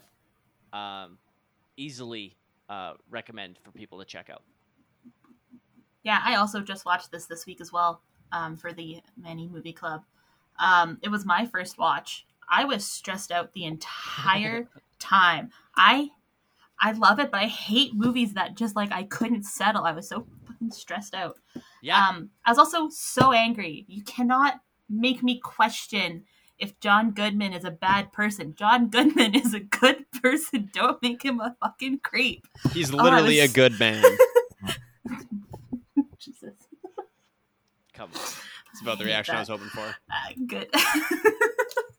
like to me, John Goodman is and always will be Sully from Monsters Inc. That was my first interaction with him, and when I hear his voice, that's what I'm taken back to. Don't you dare make me think he's a bad person. Yeah, I thought this movie was so good. Um, it makes me want to watch at least the first one as well. I haven't seen the first Cloverfield. I know that you don't have to like Oh, you haven't? them. It's pretty good. No. I was gonna watch it before this, but it's not streaming on anything, so Mm. I just didn't have the energy to go find it. It's a short walk. I'm pretty sure it's like 80 minutes, isn't it? Oh, is it? I think it's a. It's at the very. It's got to be shorter than an hour and a half. I think. It, I think last I checked, it was 80 on the dot, but I could be wrong about that. I think Jordan's researching researching that. I'm trying. I actually don't know where to see it on the desktop app. I mean, here I can probably. It's 85. oh, 85 minutes. Yeah, there it is. Ooh, Manny by a nose. Yeah, it's not it's not streaming anywhere. No, it's not. I own it. I've been. It's been in my watch pile for a while. I thought Maybe I owned it. maybe this will be my excuse. Do I own it? I now gotta check. Hmm. You have to own it. You own like Every movie that exists. every movie under the sun. Yeah, I own it. That was Yeah, yeah, I bet. Yeah, you liked Cloverfield, the first one, Yeah, because it is. I mean, it's it's interesting. It was in the heyday of the found footage horror genre. Yeah. Um, but it, yeah, I just remember really liking it. I remember when it came out, thinking that it was a movie my dad would really like, and therefore a movie that I probably didn't need to watch anytime soon. Mm. Under the vein of like the day after tomorrow and movies like that that my dad absolutely loves. I'm like, yeah, I think I can pass on this, but now I kind of want to watch it. Yeah, it's Holy better than it's better than Roland Emmerich movies. It's better I than all those. not. I Yeah. did not know that. The lead actor of Cloverfield is Matt Reeves. Yeah. Hmm. It, well, he, yeah, I just saw that. He's the director of the Batman with Yeah. Robert Pattinson and the Hmm. two incredible and two of the three incredible Planet of the Apes films. Yeah. He's fucking unreal. Good for him. Wicked. Anyways, on to the last film. I did this. Spoiler alert for the end of this show. I did a double feature of this movie I'm about to talk to talk about Mhm. and the one we're about to review. Manny, I'm I'm gonna cut you off real quick here. I I don't really notice it when we're in the studio together, but when Yeah. we're when we're talking like this, when you're off to the side of the mic like this, Yeah. it gets really it gets really quiet. You hear that? Yeah, it does. Yeah, I'll- I, I just I'll gotta cut- let you know. Yeah, I'm just gonna let you know that. Perfect. I will. I need to watch something. I want to watch something heavy and something uh, deep, but I didn't have a lot of time, so I had to find something that I knew was going to be what I was looking for, but wasn't. I can easily find a heavy, deep movie that's three hours long. That's easy, but I needed something short, so I picked the uh, 2001 film Conspiracy. At the Wannsee Conference on January 20th, 1942, senior Nazi Mhm. officials meet to determine the manner in which the so called final solution to the Jewish question can be best implemented. This movie was absolutely fucking fantastic.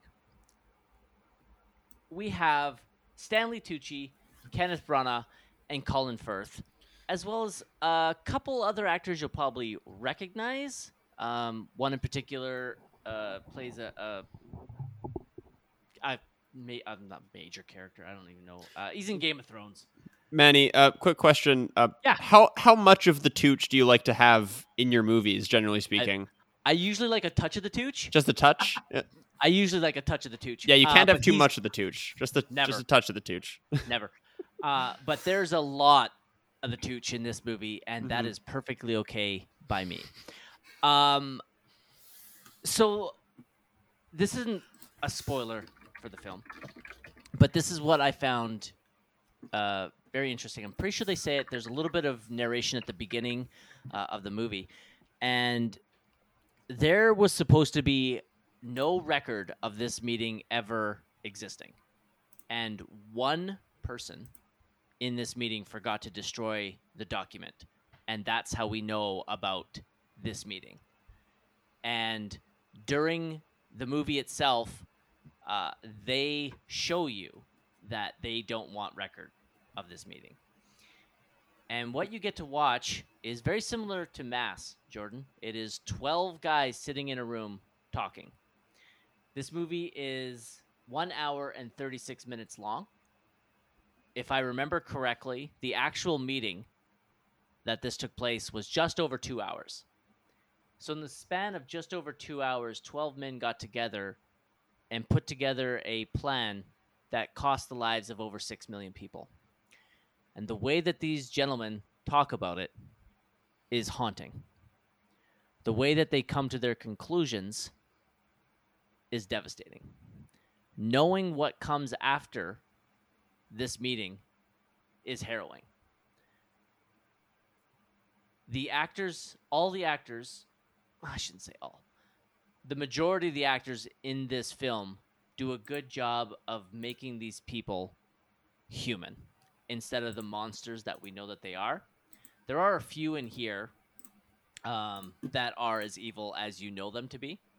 Not that you're sympathetic towards them, but they don't play them as caricatures, as mustache twirling evil men bent out to destroy a race, because that's what they are, but they don't play them that way, and that's what makes this movie so good. Not that you, again, not that you empathize or sympathize with them. In all honesty, maybe there's one character you might, might, but not really. The movie is absolutely great. Um, watching it isn't as hard as when the movie is ending. When the meeting comes to a close and you know it's actually right near the end when uh when they put to when they when they finalize their plan. And uh yeah. This is a really great film that shows you yet again uh, what human beings are capable of on the bad end of the spectrum. Yeah, I would definitely say if you're looking for some really good performances, Branagh and Tucci are really great, and Colin Firth has a absolutely mind blowing monologue around the middle of the movie. Um, yeah, this movie was really, really good, uh, and I gave it a four out of five. I'm always interested to hear with these movies what they decide to do about the accents. Do they do they go German or do they go English? They go whatever accent that actor has. Okay. So Branagh and Colin Firth and a couple other guys are talking with an English accent. Stanley Tucci is talking with an American accent. They don't bother to try to make them. There are a couple guys that perhaps they are a, a couple actors I didn't recognize. They kind of speak with a little bit of that German accent, but Mhm. they don't bother. It's uh, it's just let these actors act, and the movie's better for it. I just saw a Letterboxd review for it that said 12 angry men, but make it anti Semitic. yeah, when you Um, when you said 12 guys in a room talking, Yeah, was, I immediately I- I went 12 was like, angry oh, men. 12 angry yeah. men, yeah. Um, I remember when you posted the poster for this in the Mhm. movie chat. Um, I was instantly like, I can't believe I've never heard of this, and I immediately looked it up and immediately added it to my watch list. Um, but I don't see myself watching it probably anytime soon um, because of what the the content is, and I'm very.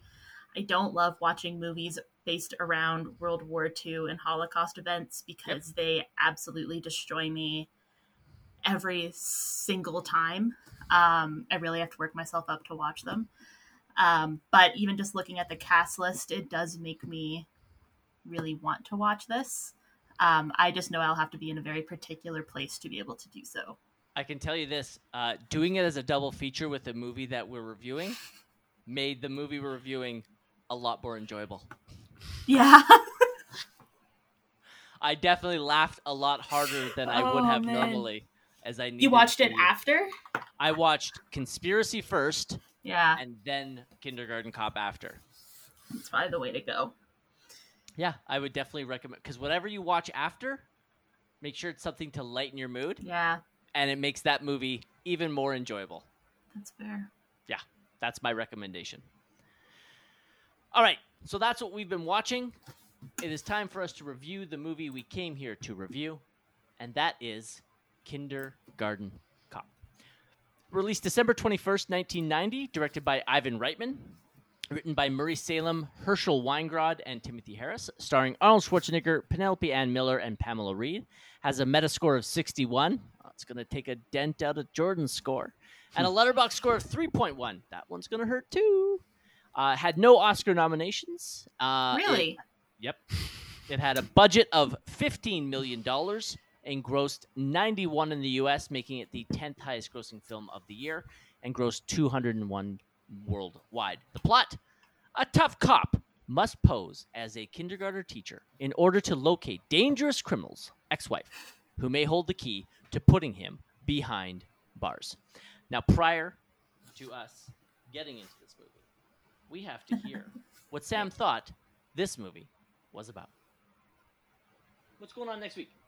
Next week, uh, we are going to be talking about in episode 258, Kindergarten Cop Yeah. with uh, with special guest Jordan Spiers. Yeah. making her approximately one billionth appearance on the podcast. uh, Sam, you haven't seen. I have. This is not one I claim to have seen even a single piece of. I'm. I have not seen this. Okay, so you have the title. Tell me what the plot of Kindergarten Cop Okay, is. so I'm vaguely aware of this film's existence. Okay, If I was to guess, Yeah. gonna say it's it's Arnold Schwarzenegger. I'm pretty confident in that fact. okay, Arnold Schwarzenegger. Um, from context, I'm just gonna go on a limb and say um, he's undercover as a kindergarten teacher trying to solve dot dot dot a murder Okay. question mark all right, yeah undercover as a kindergarten teacher trying to solve a murder okay. Have you seen this, Mushy? I have seen this. Okay, sweet, perfect. Um, there we go. What do we think? Kindergarten.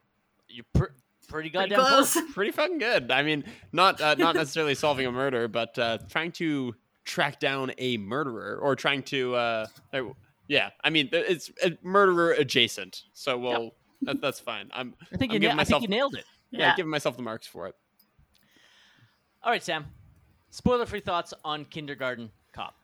Yeah, I mean, this was kind of exactly what I expected it to be, not just in terms of the plot, but uh, one one of the things I neglected to mention in that clip was I do I do I did very much have an impression of the tone of this film as well. I with a film name like Kindergarten Cop, you really expect it to be kind of a cliche '90s comedy, big tough guy, uh, big tough guy being softened up by uh, having to find a role as a kindergarten teacher, being humbled a little bit, being out of his element, and not being able to use his tough guy skill set. That was all kind of, I think, implicit in the title of the film and the fact that it's Arnold Schwarzenegger in a family comedy um, sort of situation. Or I guess it's not really a family comedy. There is a lot of swearing in this film, isn't there? and like murder. Yeah. Maybe family comedy isn't. What do it's you a think? family comedy in the '90s. I can tell you that. Yeah, sure. Okay, family comedy. Um, yeah, I don't know. This was all right. I guess it was it was a pretty good version of what it was supposed to be. Um, it's difficult for me to interface with these sort of movies on an unironic level. Uh, I feel like I've seen these sorts of films parodied and made fun of and mocked so many times that I can't help I can't help but uh, not really fully get on board with the cheese factor unfortunately. It takes a certain level of um, detachment and a certain level of uh, maybe drunkenness to really get full enjoyment out of out of these sorts of movies. Uh, it was it was pretty good. Uh, I mentioned to Manny before we came on that there was a couple of quotes that I actually was familiar with before we went on. Um, yeah, it's a solid version of what it was. A little predictable. I'm I've never really been the biggest fan of Arnold Schwarzenegger's acting outside of where he's cast as a robot because he is perfect for that. There's a couple of really good comedic line deliveries. Uh, there's a couple a couple of really good ones that we'll get to. But overall, his his acting in the film is you know basically what I expected it to be as well. Um, the villains in the film, not good, not good actors. Maybe barring one scene, not good characters, not good actors. Did not care for them. Um, and most of the other people in the movie, I, I, I don't think I was impressed by anybody. It's just it's just a movie that was designed to be for families for a good laugh, getting to see ha ha ha, big strong guy can't handle kindergartners. Yeah, and that's that's the whole shtick. That was the whole pitch, I'm sure. Um, so yeah, it was it was all right. I I had a little bit of trouble detaching myself from my eye rolling, uh, from my from my eye rolling of the movie, but it was it was exactly what I expected. So whatever. All right, Jordan. Fair enough. Um, I have a bit of a history with this movie in that it was on TV all the time when I was a kid. And whenever it was on TV, my dad would always turn to it. So I I've seen certain parts of this movie dozens of times. Um, I don't know if I ever sat through it beginning to end, um, but I've definitely seen a good chunk of this movie many times, but probably not in close to 20 years. Um, so I was actually a little nervous to watch this movie because I have a lot of nostalgia and like happy memories associated with it. Um, so watching it as a almost 27 year old in 2023, I was a little nervous that it wasn't gonna um, be as good as I kind of remember it being. Uh, but to be honest, I actually have a lot of fun watching this movie still.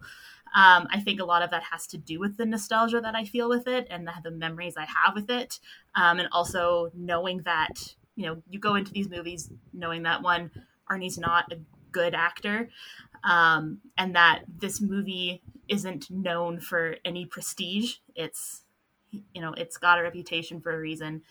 Um, you know it's not very logical at times. Um, some of the lines are absolutely terrible, but they're also absolutely hilarious because of the delivery. Um, and I actually also really love a lot of the kids in this movie.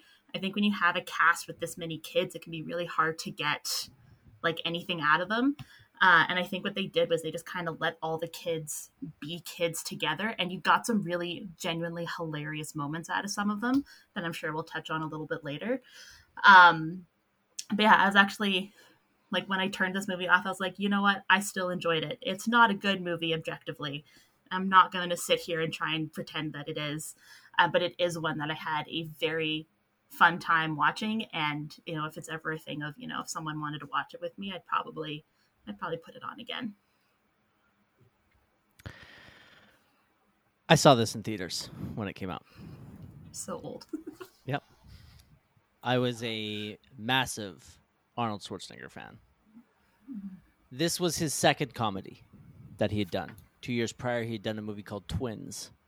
And what that movie I rewatched recently was enjoyable. And I remember seeing I remember seeing Twins in the theaters. And when this came out, I saw it and I had a great time back in You're ha- you're how old in 1990? Uh, when this movie came out, I would have been 14. Hmm. And uh, I can't stress enough that uh, how big of a star Arnold was at this time. And n- the points you made, Sam, about having seen this movie parodied and also basically replicated numerous times after this is a completely ge- legitimate reason as to why this isn't quite as enjoyable. Plus, you know, it's 33 years old. But I think movie... this this movie is the reason that Vin Diesel and Dwayne Johnson have movies that aren't just action. Like they're yes. the reason that yes that oh, flavor of comedy came to be. Thank you. That that is exactly where I was going. Vin Diesel uh, in the pacifier and The Rock in both the Tooth Fairy and the football one he did. Game are I hate that I knew that. Okay, are, that was awesome. so fast. That's awesome. That the though they are legitimately following in the footsteps of Arnold Schwarzenegger, and that's not that this is a groundbreaking movie for that, but this is this was the number ten movie of the year. Like this was huge, and him being are, are the biggest movie star, arguably or inarguably, whatever you want to do. At that time, Arnold Schwarzenegger being in a movie like this was the reason to go see it. Now, when it's done, it's been done so many times, like all these big iconic, I sorry, iconic action stars going into a comedy is no longer a novel idea. They are just following in the footsteps of the man who led the way. So I completely understand why seeing this now wouldn't be as enjoyable. But at the time, absolutely fucking awesome to see Arnold Schwarzenegger, the big macho burly man from Predator and The Running Man and those movies in this. And I had a great time back in 1990. I didn't revisit this movie as much because as a Schwarzenegger fan, I liked him for his action films. So this was a fun watch, but if I'm going to put on a Schwarzenegger movie, I'm going to put on Predator. I'm going to put on Terminator. So I revisit this every once in a while. And then I completely dismissed this movie and didn't watch it for years. And I was looking forward to this rewatch. And like I said earlier, after watching Conspiracy before this, this that made this movie even more enjoyable. I found myself laughing out loud a few times at things honestly I normally wouldn't. But I needed something light and breezy after suffering through uh, not suffering through after having my soul ripped out of my body from conspiracy. Um, so I actually had a, a, a really good time, a, probably a much better time than I was anticipating. Not, I wasn't going into this movie expecting to not like it. I just thought it was going to be dated. A lot of it is, and a lot of it is we've seen numerous, honestly, countless times since. But this was one of the first of this kind of movie, and for that, I have to, I got to tip my cap and I had a decently good time. I fully agree, Sam. The villains, the two of them, if you want to call them both, are pathetically bad. Thankfully, they're not in it that much, and they're not really all that important. They they are the reason that they're doing this, but they're not important to the movie. Um, the there is a import- there is a real screenwriter, a real person who put pen to paper and wrote the name Cullen Crisp and said that's the name of the villain from the movie. That, and then there's two more screenwriters who read that and went that's the name of the villain in this movie. That's a real thing that happened. That's it. That's the whole rant. I'm sorry. I just I think that name is ridiculous. that- that's that's a, a, a fair fair criticism. It is a Um, terrible name, but it fits him. Yeah. Does it ever? Yeah. Oh gosh. I know it's it's it's not like the greatest name in the world. Mhm. Um, nothing like Stacker Pentecost or uh, you, had, you had to read that. You had to look that up. I did. yeah. or So you ag- Beckett. so you agree those these films are in the same league. yeah. uh, for those Uh, who don't instantly recognize the name Stacker Pentecost, uh, Pacific Rim. Yeah. Idris Elba's Oh character. Oh my god. No, I, I was in like, all- who the fuck is that? I was Uh, I was just put I was just put I I did pull up a name. I, that actually is a, a nice name. Uh, but yeah, you're you're right. The the name uh, Cullen Crisp is a horrible name for a villain. Cullen Crisp is a good like nerd guy behind the chair, guy in the chair. Name, yeah, guy in the but chair. yeah. Um, let's uh let's get into spoilers. Let's uh start discussing this movie. Jordan, would you like to take us in? Yeah, for sure. All right, we are about to spoil this 33 year old movie in three, two, one. Go fuck yourselves. All right, Sammy boy, start us off. Where do you want to start? Uh, I don't know. If, uh, we'll, we'll start here. I want to talk about his first day in class. Uh, Okay. When that's that's the first scene of note that I have. Um, Okay. I I super enjoy this scene. A very enjoyable scene. One of the best ones in Fuck the movie. yeah. Um, the, one of the only moments where I was like, "Ooh, it's some nice filmmaking right there. Nice little filmmaking touch. Great little shot of uh, when we see Arnie's POV. It's a crane shot, like up above the children's heads. Uh, it's a really intimidating shot, and all the kids. I don't know how they do this or how they get this kind of performance from these young kids, but they all look like kind of freaked out. They all kind of big bug eyed. Um, so I like that. And that's where we get. So, Manny, I've teased this a couple times to you now. My dad told me that one of his favorite, maybe it's not one of his favorites, but he quoted this to me as a kid that boys have a penis and girls have Oh. a vagina. Thanks for the tip.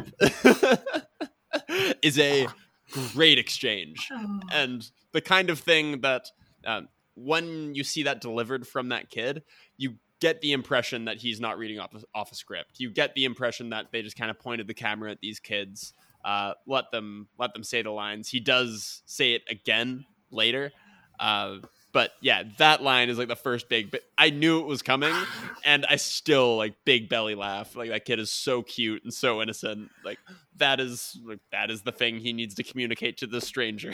That's the th- most important thing to him in this moment. Uh, and or yeah arnold's reaction thanks for the tip is uh, is good. So yeah, I liked the, the filmmaking in the scene and uh, the the dialogue and uh, just uh, instantly instantly got me to laugh. Yeah, most of my favorite parts of this movie are all interactions between Arnold Schwarzenegger and a five-year-old. Yeah, that is Uh, really the charm of the movie. For It for me, absolutely I, is. like I like we talked about before. I've seen me in 2023. I've seen the tough guy getting softened up by the presence of kids thing before. Um, so the novelty of it isn't there, but the quality of it still is a lot of the time. It's still very high quality. It is. I remember when I watched it this time round, the scene before, like right, like when he's looking into the classroom and these kids are all just like running a fucking muck. My first thought was, this is a great birth control scene. yeah, It's like gross. No thank yeah. you. Yeah. team no kids over here, Yeah. right, Nanny? Oh wait, all right, sorry. That's right. yeah, I, I had this on my list as well. I think it's a great introduction of the of the dynamic of what is going to make this movie work, and that is Arnold and these kids. And I think it works perfectly. I think it's a it's one of the best scenes in the movie. Uh, how they all stare up at him when he comes in, and when he starts to interrogate him, I, I I'm already giggling. Uh, I I had a really great time with this scene. Um, Jordan, where would you like to go? um pretty seamlessly into day two in the classroom the um who's your daddy and what does he do scene Yep. has me in stitches every single time because these kids say some of the fucking funniest lines that come out of kids one of my favorite ones there's obviously like the there's a classic arnie one in here but one of my uh favorite ones oh hang on i have to scroll because i didn't put the whole thing in it's um my dad doesn't live with us anymore. He lives in New York and drives a taxi. My mom hopes he's gonna die real soon. Oh, I just love every time one of these kids opens their mouth and just says absolutely anything. It's so fucking funny. Uh, yeah, this movie, uh, or sorry, this scene. Uh, this is one of my favorite scenes. This has the infamous or infamous, famous line. Uh, it's not a tumor. I, I won't try to do it in Arnold's accent because I don't do a good job. Uh, the answers. This comes on later on, but I might as well reveal it here. Um, these were not scripted, and were in fact the kids' answers to what their real life fathers did. Mhm. So that's one of the I reasons that this scene works even better is the kids uh, aren't even really acting. Um, I The also kid who- love the- like the kid whose dad is a gynecologist, the same kid who says the thing about penises and vaginas. That kid is fucking hilarious.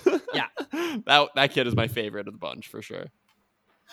Uh, I also love the kid. I can't remember what she says here. She says a lot of like long stuff, but it's the one in the first scene where she has to go to the bathroom and can't take off her her overalls. Yeah. I Yep. love her too. She's so funny.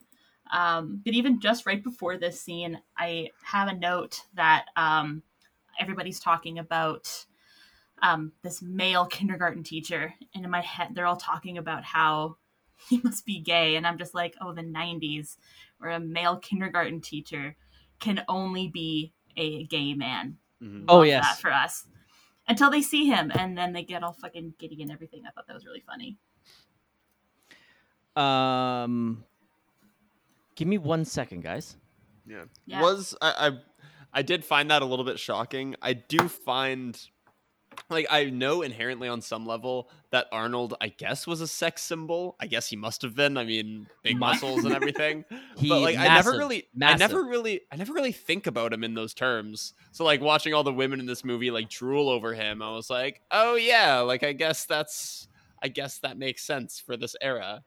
Guess It that is makes also sense. funny because I've never, I've also never pictured him as that either. But when they were talking about it and I was thinking about it, I was like, yeah, yeah, that, I could see it. That makes sense. Okay. Um, all right. So my scene, I'm actually going to rewind a little bit. I'm going to uh, go to actually the plane ride with him and O'Hara on their way to Astoria. Um, for me, the only reason I picked this is it's an expo dump about the mom and kid, and we learn that Kimball has no patience with kids, Mhm. and uh, he literally threatens a kid's life. the, the pencil. Yep. Uh, this is where O'Hara gets sick. But the reason I point this out, blink, not quite blink and you miss her, but Oscar nominee Angela Bassett is the stewardess. really? Yeah. I did not catch that even a little bit. I did. I did see in the cast list uh, yesterday when I started preparing my notes. Uh, but yeah, that was that was pretty shocking for me. I did not notice her even a little bit. Oh shit, that's hilarious. oh my god. I I am glad you brought the scene up, not because of that, although that is interesting. I just wanted to bring this up because this might be the first instance in a movie I've seen where a woman becomes suddenly nauseous and throws up, where the character is not pregnant. Yeah. uh, Like, the second she was like, "Oh, I think I'm gonna throw up," I was like, "Pregnant." It's like definitely pregnant. It's just like number one movie trope. I was happy to be wrong because Mhm. frankly, I was already sick of it before I was born in 1990, I guess. Um, but yeah, but yeah, I, I was I was happy that they didn't go that direction. Perfect. Uh, Sam, what's your next choice in scene? Uh, yeah. Sorry, I got to scroll back to my scenes of choice here. Um, I don't have another one until the uh, until the Gettysburg Address. Actually, That's all right. We we Yeah. can jump around. Let's Yeah. just let's just go ahead. Go ahead. But no, this uh, this was such a heartwarming moment. Uh, getting the Gettysburg Address. First of all, um, as three Canadians, I don't know if you guys knew this. I didn't. I didn't know how short the address was. Like I looked it up. This is actually like the length of it, basically. Um, this is like such a famous speech. I just assumed there was more to it, but there's not really.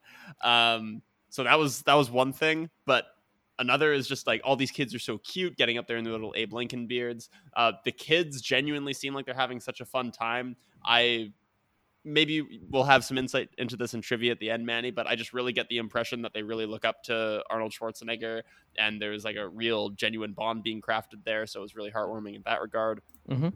Um, yeah, this whole I, I think they call this event a fair. Um, this whole fair sequence um, was was fun. Of course, it'll uh, the the fun will end uh, when uh, a, a little later on in the scene, but um, specifically the moment of the Gettysburg Address just feels like such a moment of catharsis for uh, for Detective Kimball.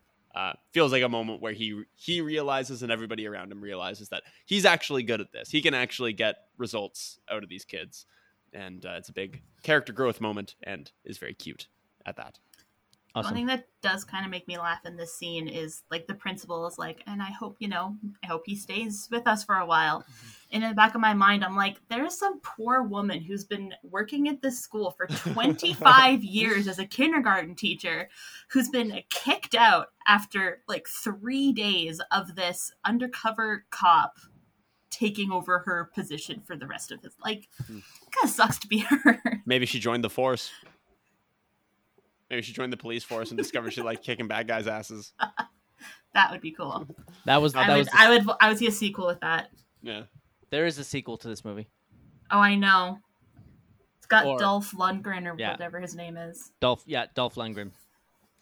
Um, yeah, this this this scene is obviously adorable, and uh, and I agree. The the kids show that, uh, or they show that Kimball has gotten these kids together and and stuff like that. I, I don't know. I know Sam probably doesn't have as much experience with the, the movie I'm about to reference, and I'm unsure about Jordan. I had a hard time with they kept calling him Kimball because I keep thinking of Dr. Richard Kimball from The Fugitive. That's why I knew the name. Thank you. I was like, is there another movie with this character's name in it? Yes. Oh, thank you. Just scratched an itch that has been in my head for like two days. I think I saw a Letterboxd review that said something about like them being like distant brothers or something like that, and that there Mm. needs to be a team up movie. oh, Yeah. that's awesome. Yeah, it, it would every time they kept saying Kimball, I'm like, that's not Dr. Richard Kimball. um, yeah, okay. Uh, Jordan, what's your next pick? Um, I was going to talk about uh, Police School. Oh, Um, nice. 'Cause I think it's again just another really funny, entertaining scene with all these kids. Um, I love the I love the predecessor into it with uh, Phoebe telling him like, you can't walk into this scared because they know you're scared and they feed off of it. Like you can't let these kids know you're terrified of them, which he clearly was, um, which is funny because he's technically a father, so you'd think he would have some some idea. But um, I love that he decides to treat all of these kids as like little police cadets, and that it works out for him. Um, and this has one of my one of my favorite quotes where the little girl Emma he's they like do the little whistle blow and uh you know you have to put all your toys into the into the carpet. And she she's like i'm not a policeman. I'm a princess. I love Yes. that. Uh, it's so cute. And she says it again softly and then he really makes her she's like all right. Like it's just so fucking cute.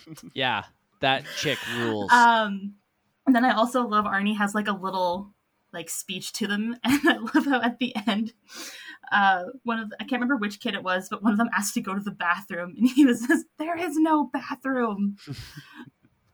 It's just so funny and then it kind of continues on with this little montage of him like working them up into this like really um i've forgotten the word. My mind's gone blank but just like very well behaved sort of indoctrined little children now. He's got like his own little little army. Yep. um, of humans who all of a sudden listen to everything he says. Um, and it's also funny because he looks really cute. Like he looks like super proud of them so many times as well. He's like, "Look at what I'm doing with these little kids." I love it. I think it's a, I think it's a totally adorable scene. Yeah, they do a really good job of juxtaposing his students with the rest of the school too. Yeah. Like, um, this is a different scene, but uh, the fire drill, uh, the first fire drill that we see, where like all the kids are walking out in lines, then his are just like fucking flying out of the building. It's like no no semblance of order or anything. And then of course they look like little child soldiers later on in the movie, uh, just marching along. So yeah, they do a good job of like juxtaposing them with with the other kids. that first fire fire drill scene also made me laugh because it makes me wonder like you have you have this man come in who's a substitute teacher to a new school so like would he not have gotten like training on like you know what to do and like you know their practices and like He- if he you hear a fire drill you shouldn't be like oh what's that He wasn't the one that was supposed to be there. I know, but you would Yeah. still think that like a school would take you like briefly through the motions and like warn you if there's a fire drill because teachers usually know if there's a fire drill ahead of time and everything. So you think that like they would have given him something, not just like, okay, here you go, have fun. Yeah, and not not only the fire drills, but I also noticed that about like lesson plans and stuff. Mm. Like I I don't know a lot about being a teacher at a school. I have to imagine there's more to it than just like here's the kids. Yeah, Good luck. fun. Talk about something interesting. Like, they're just like that's literally just what they do. And I know that they know he's a cop, but like the kids still need to learn. I assume. But anyway, yeah, that's that was another thing I kind of had about the movie. Like, I mean, it's a movie, and I don't need to see everything. But like, did the kids learn more than how to march? like, there, there's other things they're supposed to learn, right? There's like subjects and you know, learning how to read, and like, all he really does is teach the kids how to march and not like, I don't know, act out. So one Yeah. when we get the catharsis of like wow he's turned into such a good teacher i'm sitting here like has he? Like have we seen that? I, i'm not totally convinced. Again not Yeah, that kind of not that kind of movie but i just everybody seems really convinced that he's a really good teacher because his kids can march and i just i don't buy it. I don't buy it. He's ultimately just a really good drill sergeant. yeah. Yeah and I don't arguably removing all these kids creativity and sense of self anyway okay that's that's my piece on that All right. I, I, I won't comment. That gets into suspension of disbelief. yeah And, exactly and I've I've made my stance known on where I want to do with when I want to do that with movies now. Yeah. Well i mean i think there is i I would just like to draw a line between that would never happen and like that nothing about this proves that he's a good teacher i think those are those are distinct thoughts from each other Sure. Yeah. sure okay If, if that's how you feel, I I, I can't Okay. argue it. I, I'm right. just, I, I, it's not. I, I'm not willing to argue the other side. Fair enough. I it, that just that aspect of the movie doesn't bother me. I, I don't I don't care Right. about about that. I'm I'm just I'm there to watch that movie for what it is. Dipping into the into that, not not interested for me. Uh, Jordan. No, mine. I just went, yeah. Uh, I'm gonna go with. fuck it. When Kimball meets Zach's mom, and the very quiet boy who we are led to believe might be uh, the boy he's looking for, uh, turns out that he's quiet because he is being abused by his father, and she is the actress in here. This is not this is not the scene where he finds the father. It's the where he sees the mother and she is terrified and makes excuses as we've all learned that a lot of victims of abuse do and this scene honestly broke my heart and the shitty thing is is that i understand why it's in here but at the same time, something like this didn't need to be in this movie. Hmm. And I liked it. We do get the somewhat nice payoff of him getting back at that uh, abusive father later. But this scene uh, dampened my mood a little bit. It, I, I kind of actually forgot about it uh, until it happened. And I, I just wanted to highlight it that uh, while this movie is very lighthearted and fun, uh, it throws in something a little heavy that I feel didn't really need to be there. It's funny. One of the one of the first thoughts I had when this movie ended was like I went into this remembering it being like this like super fun family comedy movie. There are many aspects of this movie that I would not want like kids up until a certain age watching. Like it's very violent at times. Uh, it does get into some heavy topics and like the ending, like that's just terrifying. Like I don't want my kid watching that. Mhm. Um, so I definitely found this scene definitely a little out of place, but I also appreciated that it existed because it felt kind of progressive for the 90s for Mhm. that to be a scene that was included, um, especially the the second part to the scene or the second scene where um, he gets decked by Arnie, um, which I don't think was enough, but you know, um, I liked seeing it. Um, I thought it was really interesting that it was included in the actual movie because I, you don't, ex- I don't expect stuff like that to pop up very often in movies from the '90s. This was this was around the time where this was starting to be talked about a lot more in film and in TV. They really, really dove into this in a lot of TV series, all of them, like sitcoms and dramas and after school specials. Uh, it was around this time, late, late '80s uh, into the early '90s. Um, domestic abuse was uh, kind of like front and center. So uh, I do appreciate it at the time, uh, but after watching Conspiracy before this, I just wanted nothing but fun. So uh, this uh, didn't. I, I didn't. I didn't want this in my fun movie, but I, I agree with you. This throwing in a little real message in every movie uh, is always nice to see. Yeah, admittedly, I didn't have much of an opinion on this as it came across. Um, it didn't really stick out to me as I was watching it uh, as being, you know, tonally different. But now that you mention it, Manny, it is it is a little bit uh, a little bit of a strange thing to spot in a in a '90s comedy of this sort. So, yeah, I mean, I didn't have any strong feelings about it. I thought it was a fine inclusion, not one of the highlights by any means, but you know, reasonable to include to get us on Awesome. Arnie's side. I actually also really enjoyed immediately after when the principal asks what it felt like to hit that son of a bitch. Because obviously she knew and, you know, she was very aware of what was going on, but couldn't really do much about it. Um, so I thought that was a fun little touch too. Yeah, and then I- she closes the door and is like, ah. Yeah. I thought that was I, funny. I loved that that brought the principal over to his side. I really Mhm. expect I really expected Yeah. uh, this to be like the aha we got you. I wasn't on your side from the beginning, and now I get to fire you for punching someone in front of the kids. But they went the opposite direction. They went with like the with her totally being into it.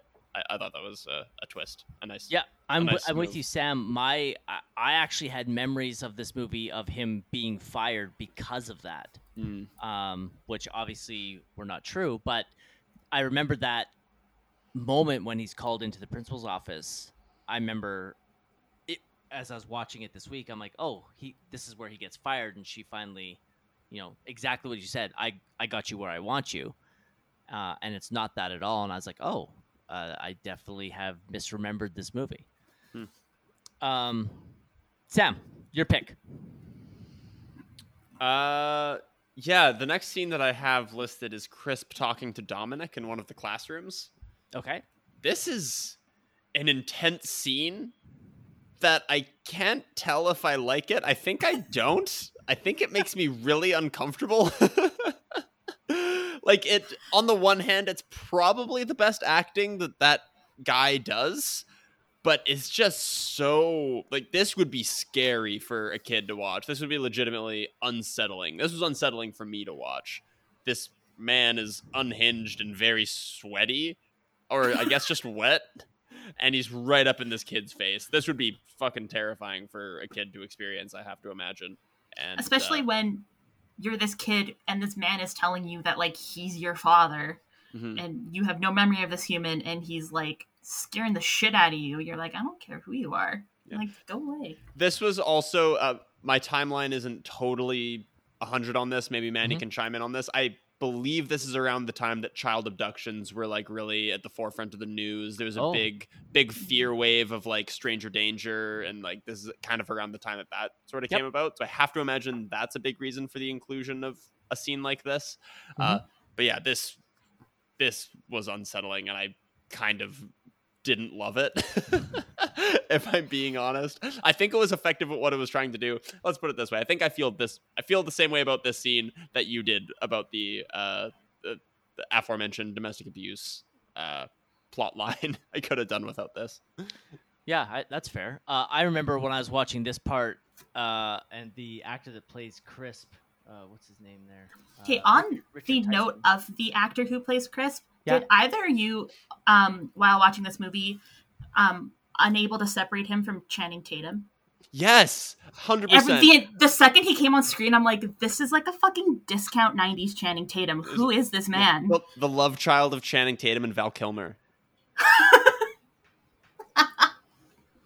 That's what I had. oh as. my god i love that Mhm. Um, I, couldn't take him seriously because I was just like, Channing Tatum, what are you doing? uh, my thoughts on that scene, Sam, was with how intense Richard Tyson was. Nice. Not Chris, but the actor, Mhm. Richard Tyson. How did that kid not break down into tears? Yeah, like that. When I when I said that that would be terrifying for a kid, I was mostly thinking of uh, the kid who plays uh, Dominic. I was Joseph thinking, Cousins. Yeah, Well, Joseph and Christian Cousins. yeah. Mhm. He's played by twins. right, of course. Uh, yeah, because like that scene, I'm like, he's going a little intense for a probably six or seven year old boy to act Well, and- across from. Where that continues on, like, those kids must have had, like, a shit ton of therapy afterwards, I bet. Or I hope they did. Who knows? It was Um, the 90s, but. Yeah. Uh, Jordan, any other last thoughts on this intense uh, exchange between the two of them? Not on this scene, no. And you guys covered how unsettling it was and how I would hate to have been that child. That would have given me nightmares Mhm. for sure. And I would have been worried that that actor in real life would have tried to have kidnapped me at some point. Uh, yeah, he was um, definitely going a little over the top on that. All right, so enough about Creepy Boy. Let's move on to our next scene. Jordan, your pick. Um, the only thing I really have left is, of course, the ending, the school or the shooting The fun locker room stuff, scene. the locker room stuff. Okay. Yes. Um, again, pretty fucked up for this kid.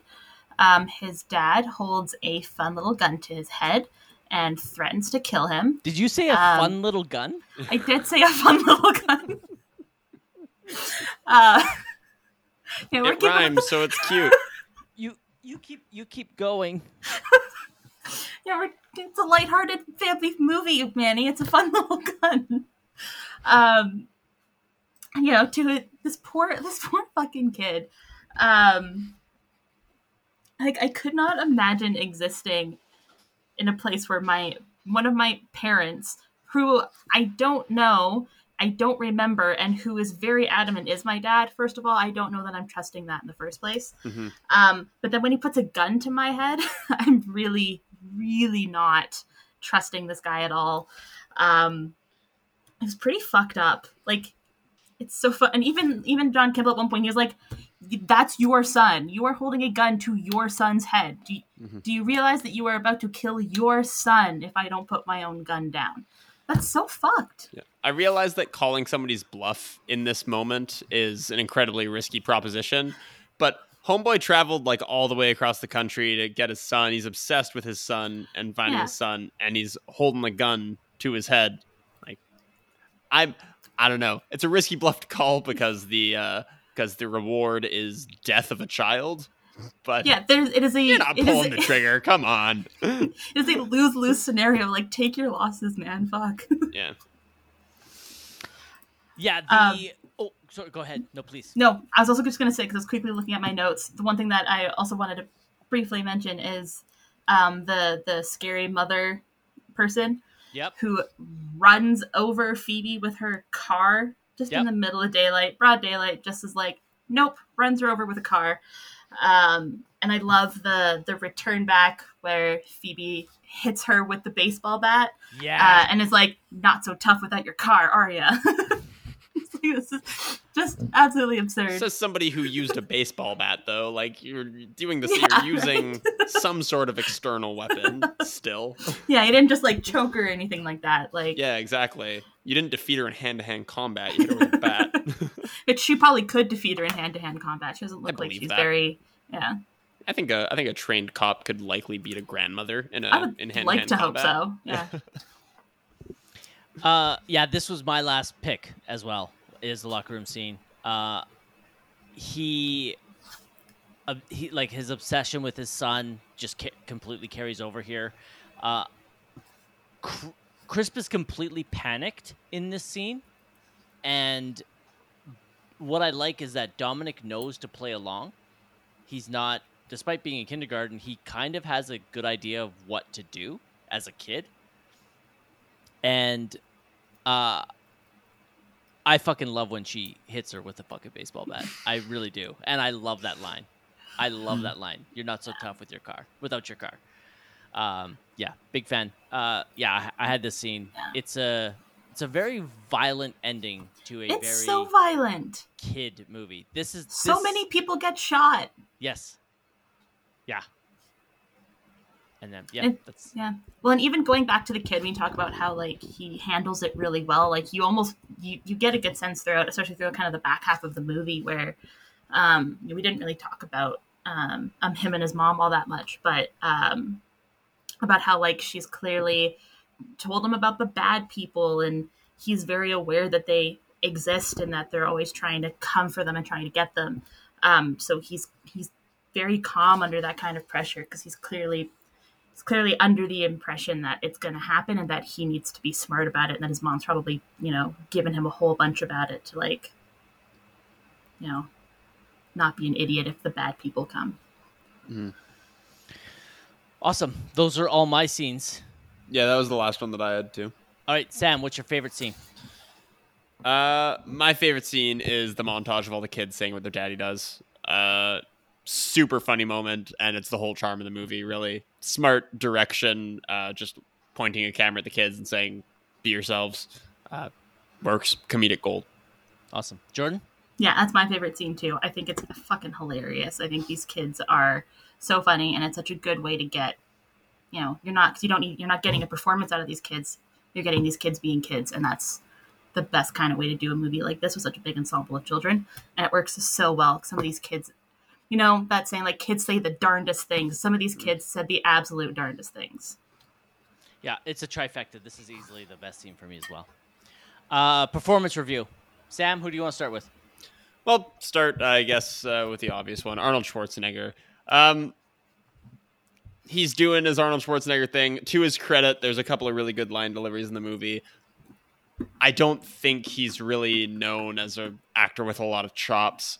I kind of made like an offhand joke to Manny uh, earlier when we were talking about this movie, just like how he wasn't the best. But hey, man, the man was a superstar for a reason. I think people just really get a kick out of seeing a super jacked guy who's just just larger than life. Uh, they they get a kick out of seeing him in these sort of family situations. So um, I think a lot of the charm comes from that, like him being put in that situation, and from his public persona, less from his acting chops. I don't want to harp on him too much here because he's just showing up and doing the job that was asked of him, and he's doing it well.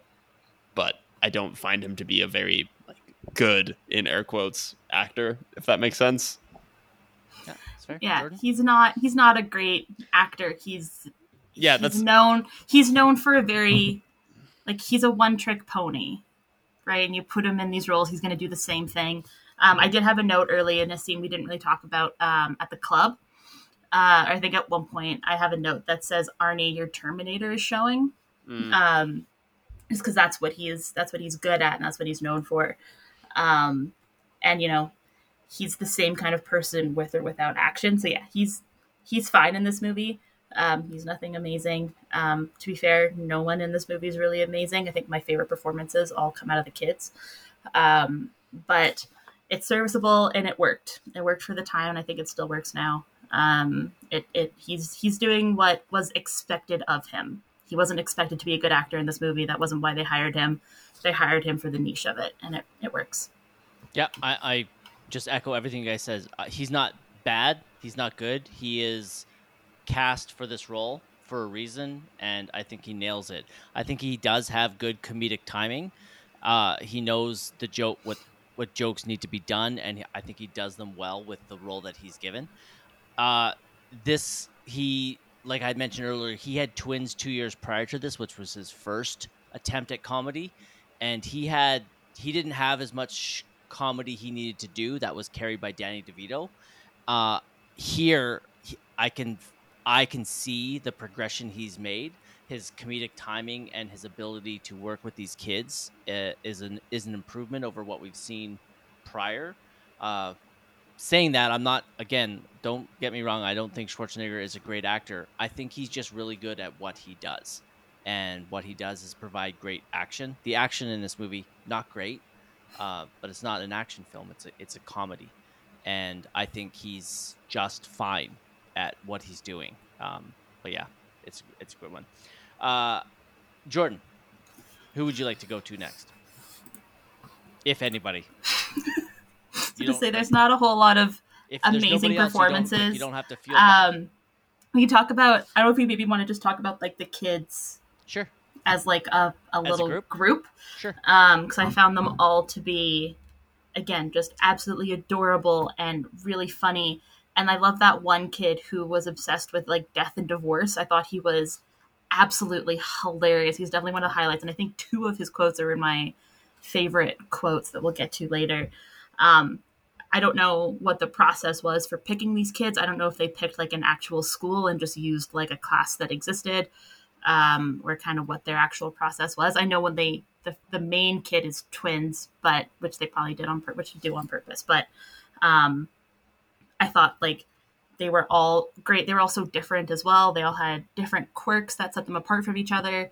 Um, and again, they just seemed to they seemed to be having a really good time on set, which I think is a really important part for kids in film, especially when they're as as little as they were when this movie was made.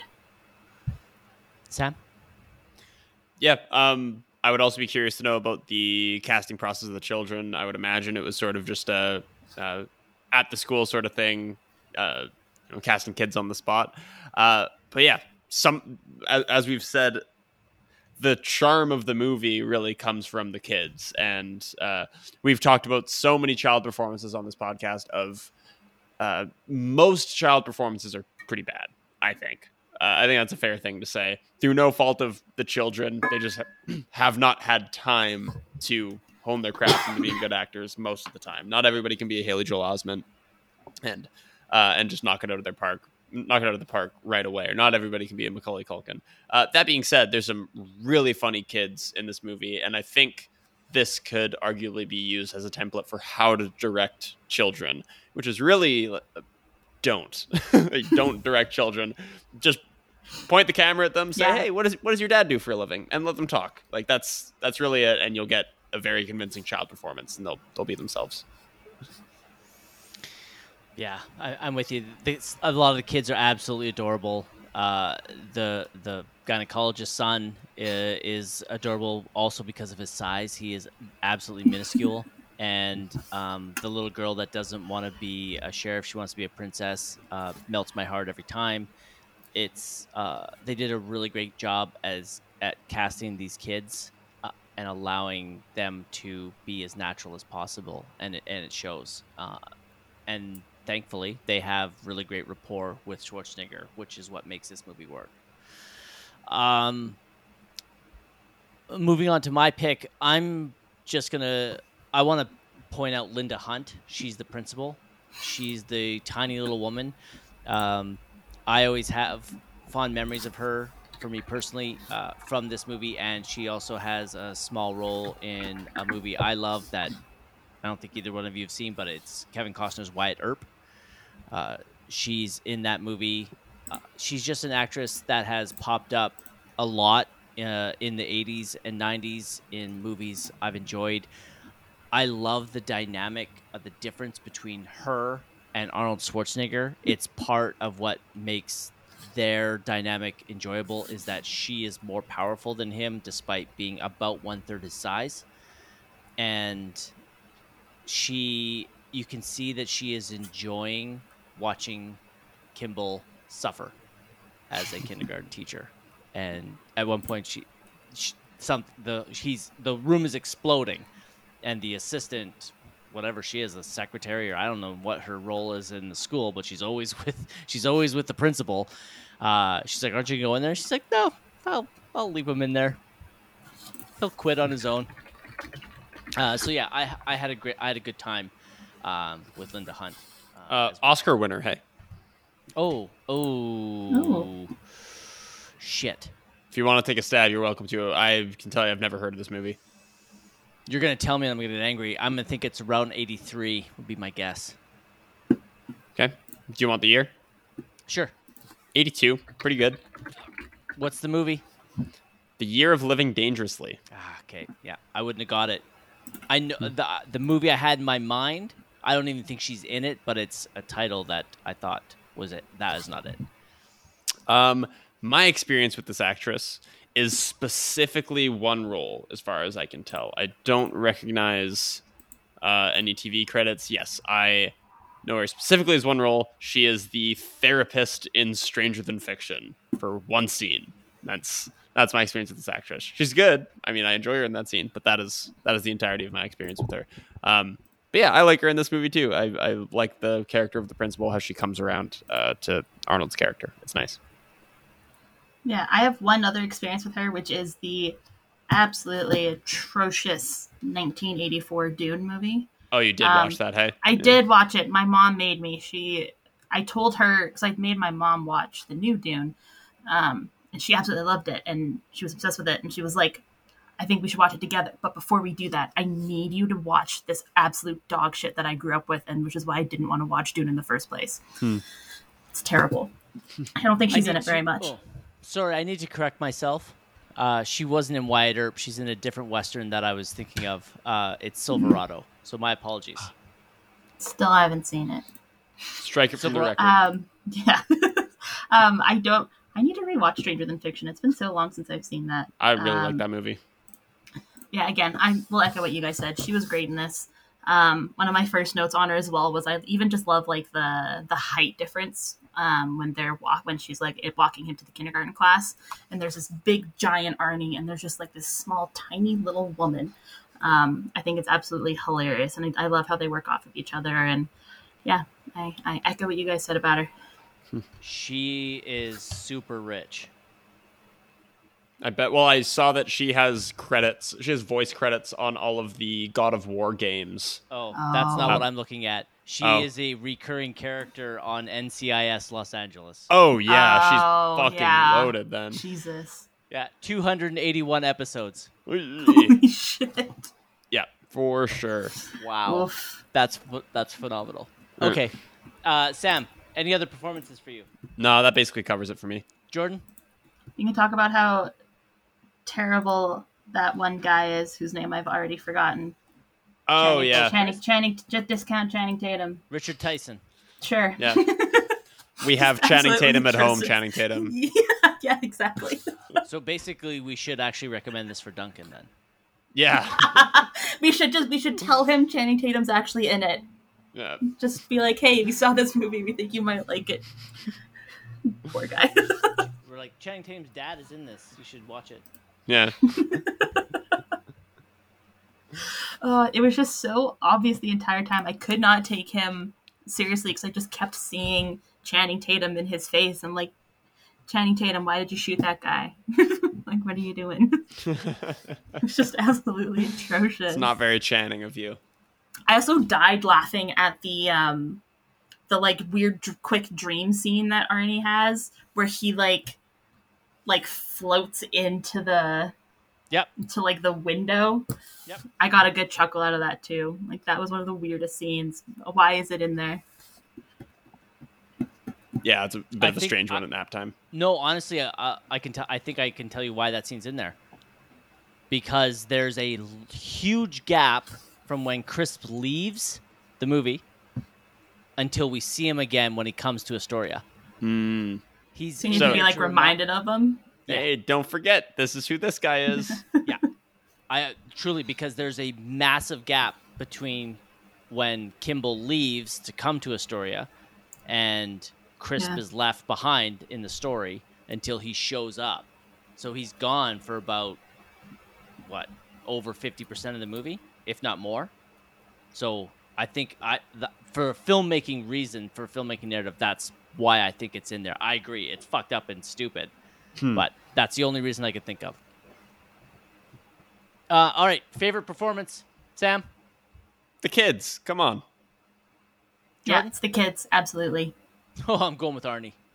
Are you really? oh shit, Yeah. that was another trifecta. Nope. That's fair. Nope. Uh, technical review, Sam. Start us off, my friend. Um, yeah, what can I go with here? Um, everything like th- this is not really a technically proficient movie. Um, I'm gonna go with uh the screenplay in the Okay. opening cr- the opening credits. Three names appear on the screenplay by line, and that is not a good sign for any movie. I I went, oh no, this is a problem for this. This is a very basic plot. Tough guy becomes kindergarten teacher, and two guys went, well, I can't do this on my own. We're gonna need we're gonna need backup on this one. We're gonna need a third person. So I don't know. I mean, screenplay is his plot is at this point at this point in 2023 the plot feels derivative but this was kind of first first to the bowl like this was this was first to do it i guess um Not not not quite first, but this was fresh. it was early on yeah it was Yeah. definitely it was definitely fresh um so i can't fault it too much for that um a lot of the dialogue is good but the dialogue the best dialogue is the improvised dialogue from the kids. Um so i can't really give it too much credit there. Yeah i don't know. Uh screenplay middling. It's just I, it just really surprised me that it required three people to write this thing. I just it could have been written by one mediocre dude and it would have been fine. It would have been the same. Yeah, I also had a note on the screenplay in that I looked it up because I was going to be like, I wonder who the writer is, and I saw there were three people. I'm like, interesting. Um, and I I pictured them all like sitting in a room together, trying to come up with these ridiculous lines for Arnie to say. Like, I think they're all just like sitting around and they're just like laughing at themselves, being like, "Oh, well, we're gonna make him say this," or it's Why don't we make really funny when he says here, Yeah, when he says tushy, like everyone's gonna Yeah. laugh. Yeah, or when he says like, "I'm the potty poopa," like. yeah. That's such a stupid line, but you can get Arnie to say it, so you will. That was my that, that was my only thought in the screenplay was these people were probably like high as a kite, sitting around in a room together, just like writing random shit for him to say. Well, it's the '90s, so cocaine for sure. There you Sorry, go. yeah, you're right, There you go. Remember, Definitely was, some cocaine in the writers' room. it was not the '90s. It was Well, the it would have been written in the '80s. Yeah. That's right. There you Yeah. go. Mhm. Don't don't throw don't don't throw my decade into the cocaine. yeah. I mean, you spent just as much time in the '80s as you did in the '90s. Shh. Quiet. Wait, hold on. Quick math. Yeah, no, my sources are telling me that those two decades do have the same number of years. uh, at least Sam, you have to give a little prop to the screenplay though, because Do I? F- yeah, you do. Phoebe was not pregnant. Okay. One creative decision. One. Yeah. That each of the each of the writers get one third credit. They get one third point each. Perfect. I also love that they didn't actually really know what to do with her, so she was just sick the whole time, and then came to like the rescue at the end. Like they had no idea what to do with her character Yeah, her throughout char- the entirety of the movie. Man, what a rough go. Gets on a plane, gets sick, is bedridden, gets better, gets hit by vehicle. that is She got to rough. she got to have sex. That's true. Oh yeah, I forgot about that. Yeah. She had more sex than Arnold did, It's true. and and she got uh, a chef to cook her dinner. She did. Yeah, really weird like character trait inclusion that she just like loves to eat. She has hypoglycemia. know. Like, like, I loved why? Why do we know that? I loved it. It was all right. it did make it funny. It made it was it was entertaining. Um, how that how at that like first dinner scene where they run into um, the mom and Dominic. What's her name? Joyce. Um, Technically, technically Rachel, I believe. Rachel, Joyce, she changes her name, right? whoever she wants to be. Um, uh, how she like worked that in. Um, she's just eating the whole time, trying to like pretending to be like Arnie's sister. I thought that was Mhm. very funny. The kid's just like, who the what the fuck's happening? Jordan, what would you like to discuss? I really had no other notes other than the score was very 90s. That was kind of it. Yeah, it was Uh, uh, In all honesty, I didn't really notice the score except for the main theme. Yeah. um, which uh, is really light and fun. Uh, I I'll then I'll quickly jump on one aspect that I enjoyed is actually the directing. Um, Reitman really does know how to set up the comedy. When we're working with a pure comedic scene, I think they work well, such as Arnold coming into the class, the uh, "Who's your daddy and what does he do?" scene, the the oh, gosh, what is the late uh, the names the li- name of the lady Pamela Reed who plays uh, Phoebe. I think he knows how to use her really well. There was um, my last cut on scenes uh, that I put was actually kind of I basically the, the puking montage uh, when she gets off the plane. There's some really great physical comedy she does, like when she's on the side of the road and she pukes and she just falls on her face and just doesn't move. Uh, I got a really good chuckle out of that. I don't know why. I laughed actually pretty hard. Hmm. And then the next, very next scene, not even scene, but moment in that is when she's uh, puking, I think, on a bridge in the rain. And Arnold just comes and grabs her and just like just holds her at his height. So she's like a foot off the ground and she just lets him. She looks like a rag doll. Mhm. Um, I think Reitman does a good job uh, with the comedy. I think he where he fails, which is kind of surprising, is a little bit more in what are supposed to be the tense moments. Uh, you know, like the locker room scene. He allows you know Richard Tyson to go a little bit overboard with the son, which is surprising because Ivan Reitman directed Ghostbusters, which has some really good, obviously great comedic, but some good tense scenes. In fact, even in '84, I think when that movie was made, some scary scenes, and so uh, it was a little surprising. Uh, he knows how to use Arnold um, really well uh, in this movie, and that's, if I'm not mistaken, I think Reitman did twins with him. Um, but yeah, I, I think the directing for what this movie is supposed to be was fine in regards to performances. Um, in regards to technical aspects, the film looks like a movie. The ev- there's nothing else that really stands out for me. Yeah, I have I have nothing else really to talk about. I struggled honestly to even come up with the fact that this movie has a screenplay. So Well, then, what is your favorite technical aspect, Samuel?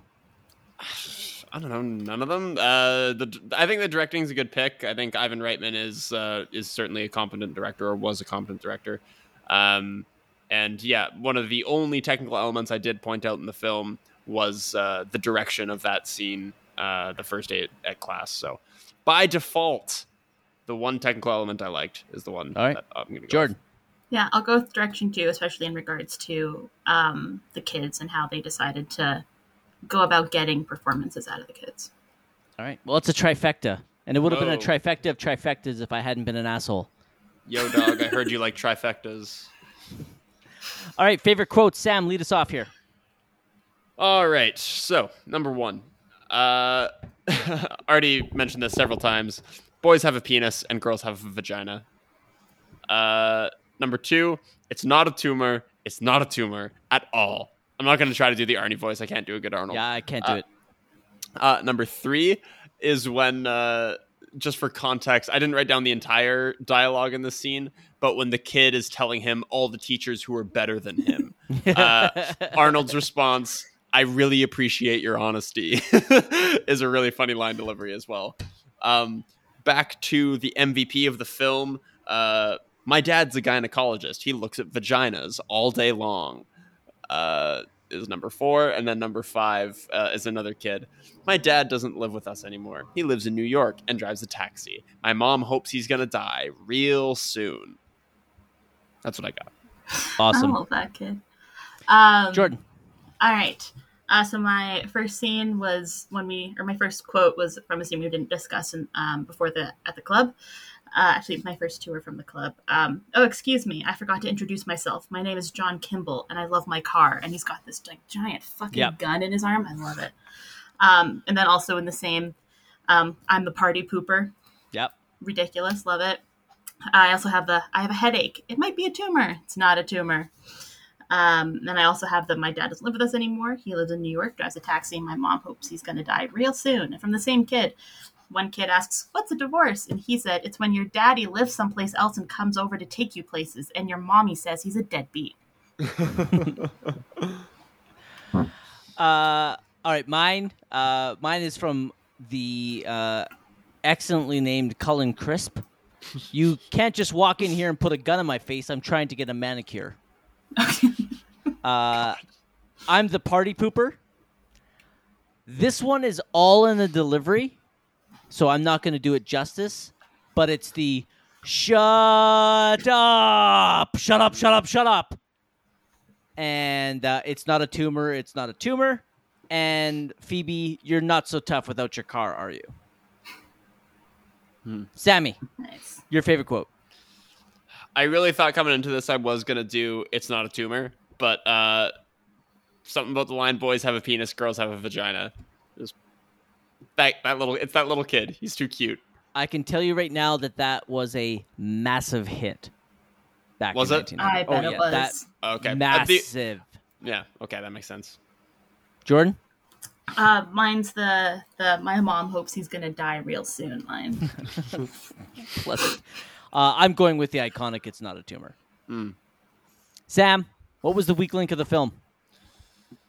Uh, oh, let's think here. I don't know. Prob- probably the one that the one element that I talked about, the screenplay. It was just a little a little lackluster and surprising that it took three people to come up with it. Okay, Jordan, That's fair. I said Channing Tatum. Mm.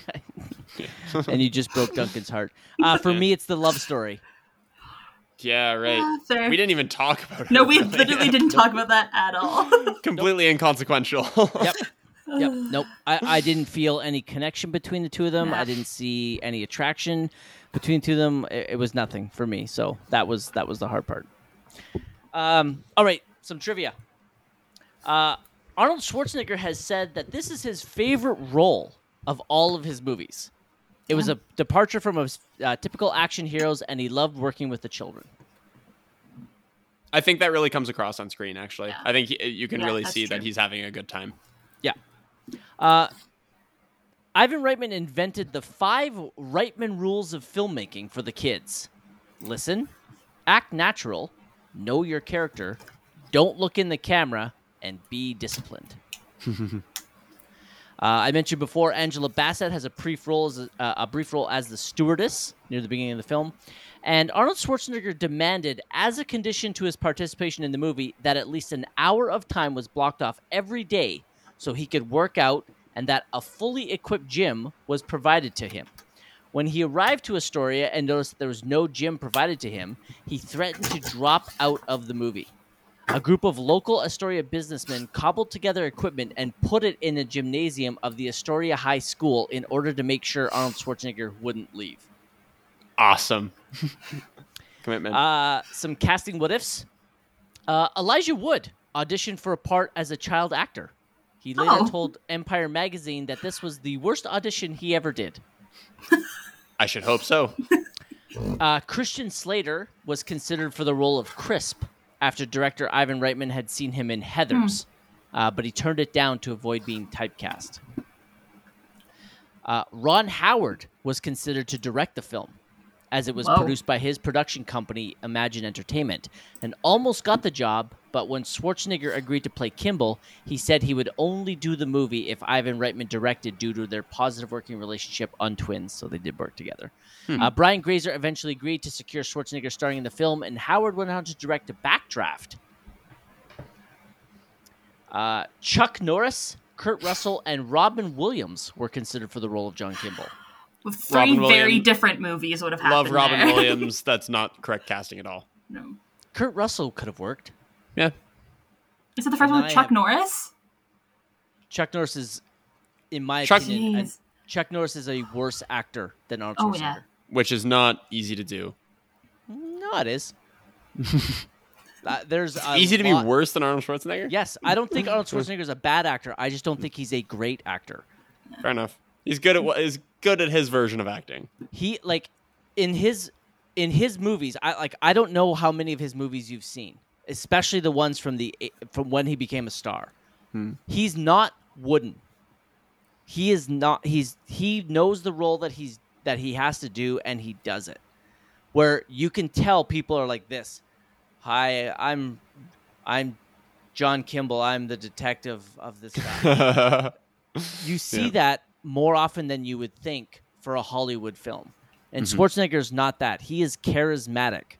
Is he a great actor? Will he ever win an acting award? No. But he's not a bad actor. He's been in bad movies.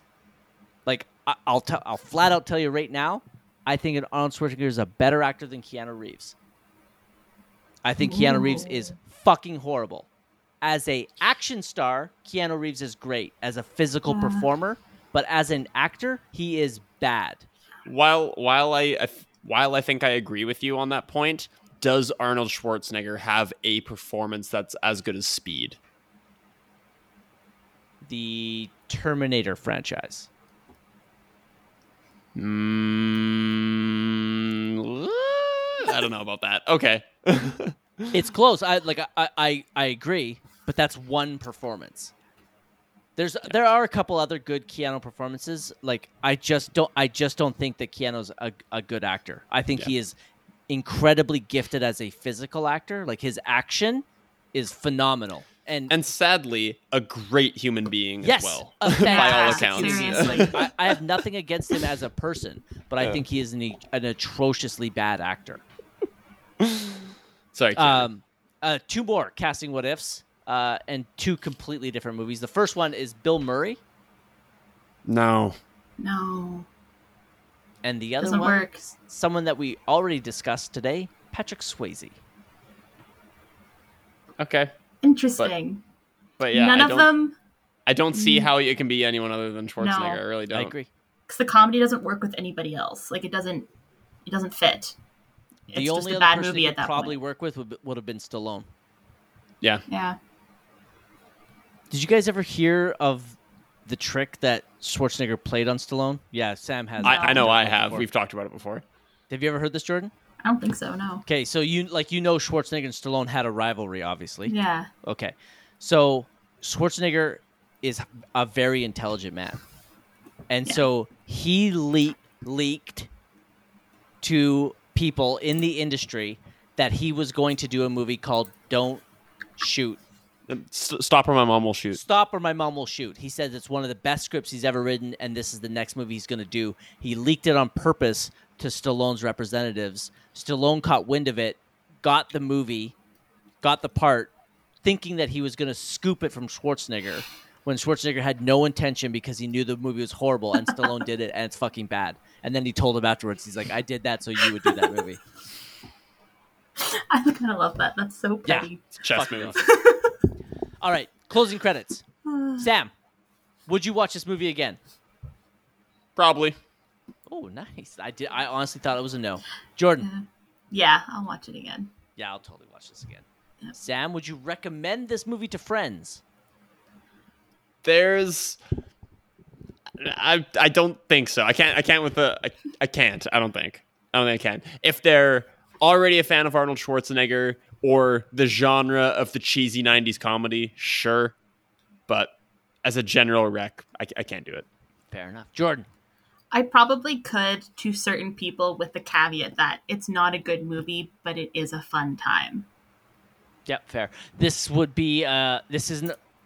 Uh, this isn't a blanket recommendation, No. but it's a movie that I know for certain people, uh, they would definitely get uh, some enjoyment out of it. Mushhead would like this movie. Um, Sam, MVP of the film. The kids. The kids are the soul of this movie. Without them, it doesn't work. Jordan. Uh, I have the kids too. And this is where we differ. I'm going with Arnold. Yeah, that's fair. Uh, Sam, recommend a good double feature with this movie, and don't say conspiracy. yeah, very clearly a bad double feature, I guess, according to Manny. Um, I, I went with the only obvious one I could think of. It's been a minute since I've seen this movie. I did watch it a couple times when I was a kid. Vin Diesel, the pacifier, uh, is definitely a spiritual descendant of this movie. Is it still any good? I have no idea, but I do know that the comedy is exactly the same. So if you like Kindergarten Cop, you'll probably Yeah. like the pacifier. God, I loved that movie as a kid. I watched it so often. The Yeah. pacifier? Yeah. Yeah, never seen it. Oh. There's a number of a number of people our age can still do the entire Peter Pan, Peter Pan dance, dance, that yeah. Vin Diesel does at the end of that movie. Holy fuck! Yeah, I think I came up in a movie chat recently, and it like unlocked a very closed aspect of my brain when we were talking Yeah, about it. It because there was so a weird. Rock versus Diesel draft, and that was Oh drafted. right, yeah, Yeah. yeah, it was. Um, my double feature um, is a, another movie about a teacher who comes in as a substitute teacher who has zero teaching experience and forms really great relationships with his kids, and it's School of Rock. Tight. can't believe I didn't think of that. I can't believe you didn't either. I thought you might Yeah. have. I was like, I wonder if we'll, I wonder if we'll cross on this one. But we didn't. No, yeah, that's that's a way better pick. Definitely watch School of Rock instead of the pacifier, hundred percent.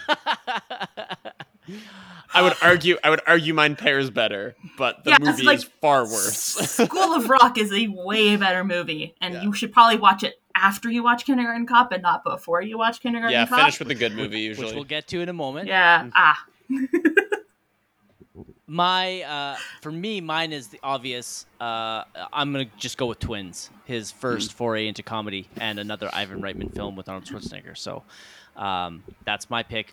Uh, as we've started to enjoy this segment a little bit more, Sam, it's a double feature night. What order are you watching these movies? Uh, I. It's been a minute, like I said, since I've seen Pacifier, so I can't do my normal cheat code of just finishing with the good movie. Uh, I think I am going to uh, start with. I'm going to start with Kindergarten Cop. We're going to go chronological, 'Kay. and we're going to make a little bit of fun of the Pacifier for ripping it off. Okay, That's right. the strategy. Jordan. What order are you watching your films in? Yeah, I'm watching Kindergarten for Kindergarten Cop first, and then School of Rock because School of Rock is objectively a really good movie, and Kindergarten Cop is objectively a very bad movie. Okay. Uh, I think we have another trifecta. I'm going to start with Kindergarten Cop. Is that right? You started with Kindergarten Cop too, Tim- Sam? Yep, that's right. Yeah. I'm going to go with uh, Kindergarten Cop and then followed by Twins. Hmm. Um, I did. I had a I had a good time when I watched Twins. Uh, they're both objectively about the same quality, but there's some other more enjoyable Arnold moments in Twins than there are in Kindergarten Cop. That movie's been on Um, my watch list for a very long time. It, yeah, it's got some it got some stuff in there that is definitely enjoyable.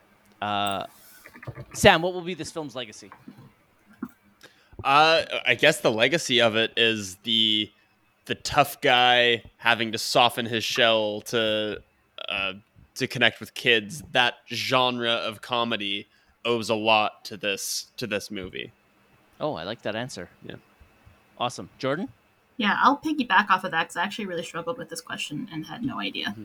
Oh, uh, uh, this was uh, easy for me. Uh, I love Sam's answer, and I would actually kind of want to piggyback on that. But for me, the legacy of this movie is it's not a tumor. Oh, yeah, true. that's, another also good one. fair. Yeah. Another. Yep. Uh, Sam, did you learn anything from this movie? The innocence of children is a good tool for softening up one's tough exterior. Oh, fuck. You fucking kill this section every time, and I'm a piece of shit. Jordan. You know, I was gonna go with something profound because I know historically Sam does that too, and and you always have that. You have the same reaction every single time. Uh, however, I couldn't it. I couldn't do it for this one. So what I learned was, if you can't be a good father or husband to your own family, go find one with lower standards. That's a great answer. That's a really good answer. Wicked.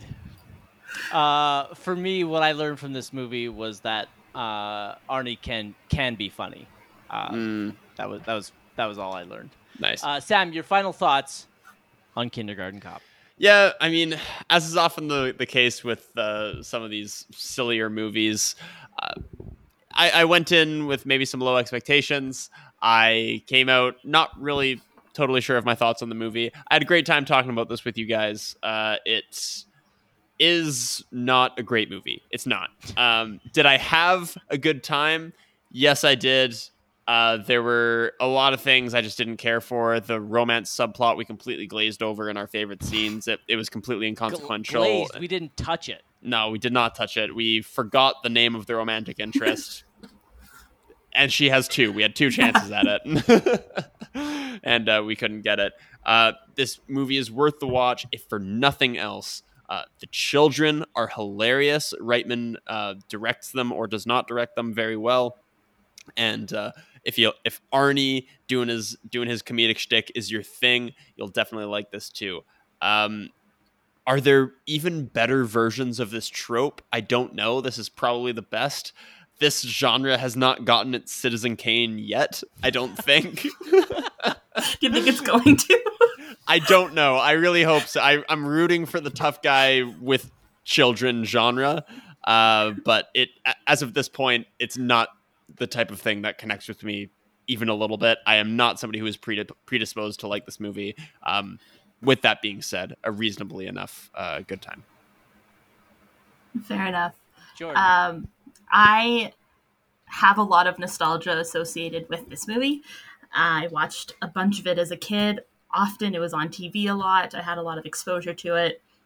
Uh, so I came into this watch hoping that it was at least still serviceable um, and that I wasn't going to hate it. And I didn't. I absolutely think this movie is still a really fun time.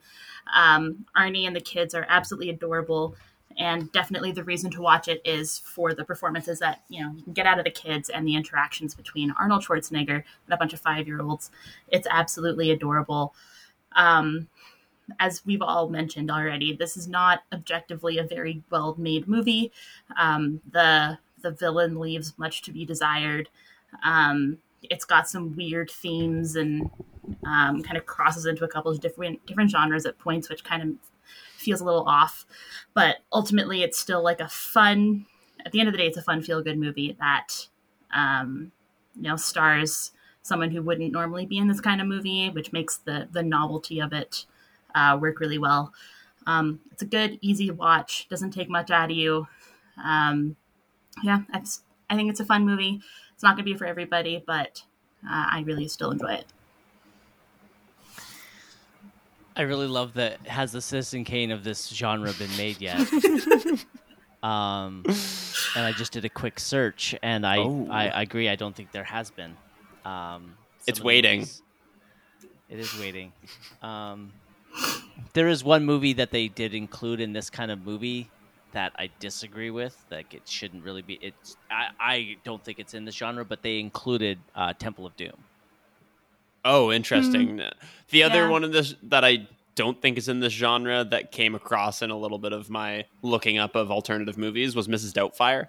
I No. I, I don't really consider these to be the same movie. No. but yeah, No, I th- I think what the, I think the crossover there is like the babysitting of kids. Yeah. Yeah, Um, yeah, this is one of the first of this genre, like you said, uh, a, a a known action star, a known tough guy, uh, in a movie with kids, and this is one of the first. This is kind of, like I said, one of the first, not the first, but one of the first. Sets the template, uh, which has been followed and copied, and again, it, the, the great one hasn't been made yet, and so uh, until it has, this this one out of the ones that they've listed so far might be the one that I would go with. Hmm. Um, I'm missing a few of them. Uh, yeah. The one one that they did list, and he's not quite a tough guy, but they did list um, Three Men and a Baby, Hmm. which is a movie seen I really I had a really good time with. Um, but whatever. Um, I've always enjoyed this movie. Uh, like I said, I grew up as an Arnold Schwarzenegger fan. I was caught in the hype because I was a uh, a young kid and a young teenager when he was at the height of his fame, and uh, I bought into everything he did. I had a, a very enjoyable time revisiting this. Would I have enjoyed it as much if I hadn't watched a almost depressing film prior? Uh, like I said, th- that watching it before watching this definitely heightened my enjoyment of this movie. Uh, so take that for what it is.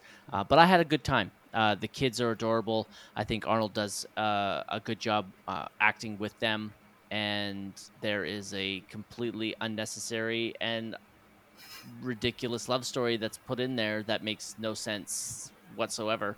Uh, and that's why we didn't even talk about it except to mock it when we got near the end of the show.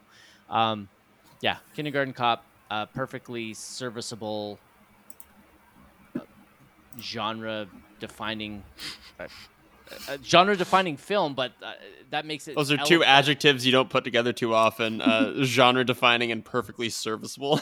yeah, it, and that's what it is. Yeah, like yeah. it- I, I, as soon as I, I was like, it, this is basically genre defining, but it is not an excellent film.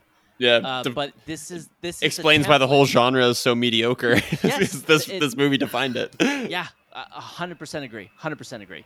Um, all right, time to give this movie a rating. Sam, what are you giving Kindergarten Cop? I was between a couple different ratings throughout the course of it. Uh, it it is almost a two, uh, but uh, because of the kids, uh, it's a three. The kids are really cute. Yeah, it's a it's a three from me too. I it never really approached four as much as I love the nostalgia and I love the kids and everything. It's still not a great movie. Yet again, trifecta. yeah, it, it's a three for me. This di- this didn't come close to a four, um, but never sniffed a two. I Is was there- having- Is there a Sam Pantheon for movies? Like instead of all of us give it a five, all of us give it a three. We're gonna have to look into all of those. It can't be too many. Is it a, Yeah. s- a, a Sam mediocrity or something? Yeah. no, that's this podcast. That is true. Yeah. Um, yeah, I could. Well, I can look into that. See if there's Yeah. across the board. That would Another actually, I time. think. I bet you that's more rare. probably. Probably, Probably, is. is. Because Um, usually, especially when you have guests on, more often than not, they're coming onto a movie they like.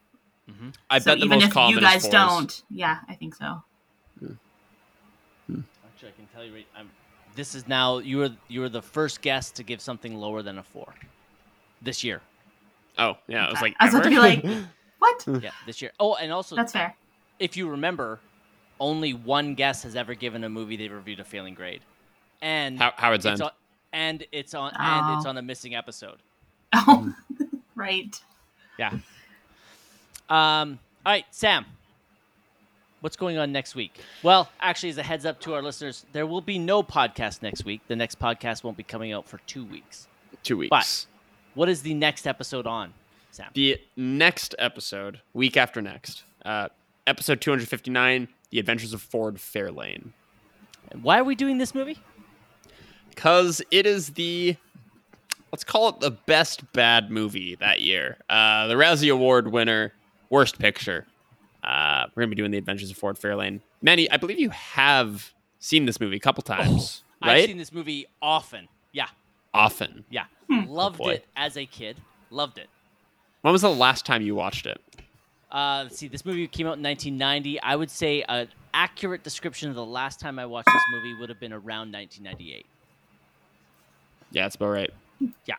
Sometime in your early twenties, that would put it. Yes. Yeah. Yeah. Okay. Uh, as per tradition, as a movie uh, Sam has not seen, and Jordan has not seen this movie. And prior to us mentioning it, I don't think she'd ever heard of it. Is that right? No, Okay. not at all. So Jordan's going to join in the game, but Sam lost the coin toss, so Sam has to go first on what he thinks the movie, The Adventures of Ford Fairlane, is about. And just Okay. before you do this, Jordan, what are the chances that you'll watch this movie? Uh, if it's streaming on something, It's not. I'll lower. We'll see. Honestly, if I listen to your guys' spoiler-free discussion and it makes me want to watch it, I might. um, I don't Watching think that's gonna happen. Did you watch Hudson Hawk? not yet. No. Oh yes, I did. Yes, you did. I loved it. I thought it was hilarious. I Yeah. had a great Okay. time with it. On my Yeah, that's right, recommendation, you got loaded Yeah, and watched it, right? I did. I did. I had a great time with it. It was awesome. I love you were so loaded that you forgot that you watched it. I was like, "What's Hudson Hawk?" And I was like, "Oh wait, I remember this conversation. Yeah, I Yeah. did. I liked it." Okay, interesting. All right, Sam, what is the movie The Adventures of Ford Fairlane about?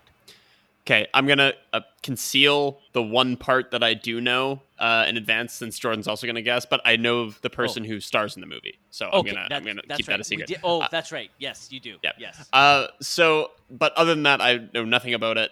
Title like The Adventures of Ford Fairlane. It feels like if we're we're talking about screenwriters and writing names that are either good or bad, the inclusion of Ford and Lane in the name leads me to believe there's some sort of vehicle at the center of this adventure. I think a central uh, component of Ford Fairlane's personality is that he's going to be very interested in cars, or he's he's going to have some car that he's really proud of, and it's going to be a road trip movie of some kind. Adventures of Ford Fairlane. It's going to be a road trip movie of some kind.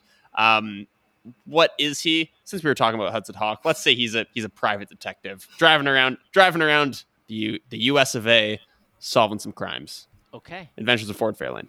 that sounds like a fun movie. It does. All right. Does it Jordan. sound like the movie we're gonna watch? Um, I didn't Oh, go ju- quite just, as. just one quick, just one quick thing. I, and I'm pretty sure you wouldn't. If you end up looking up what this movie's about after Jordan, don't re- don't wreck it for Sam.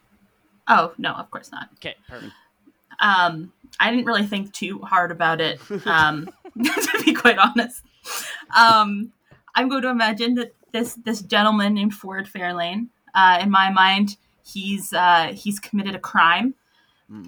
maybe some the other side of the law. Yeah, I was going the other side. I was going. He's he's a criminal, and uh, he's trying to. Uh, he's he's on the run, and he has a comedy of errors as he's trying to uh, escape the the law, and that's what his adventures are. Him trying to trying to get free.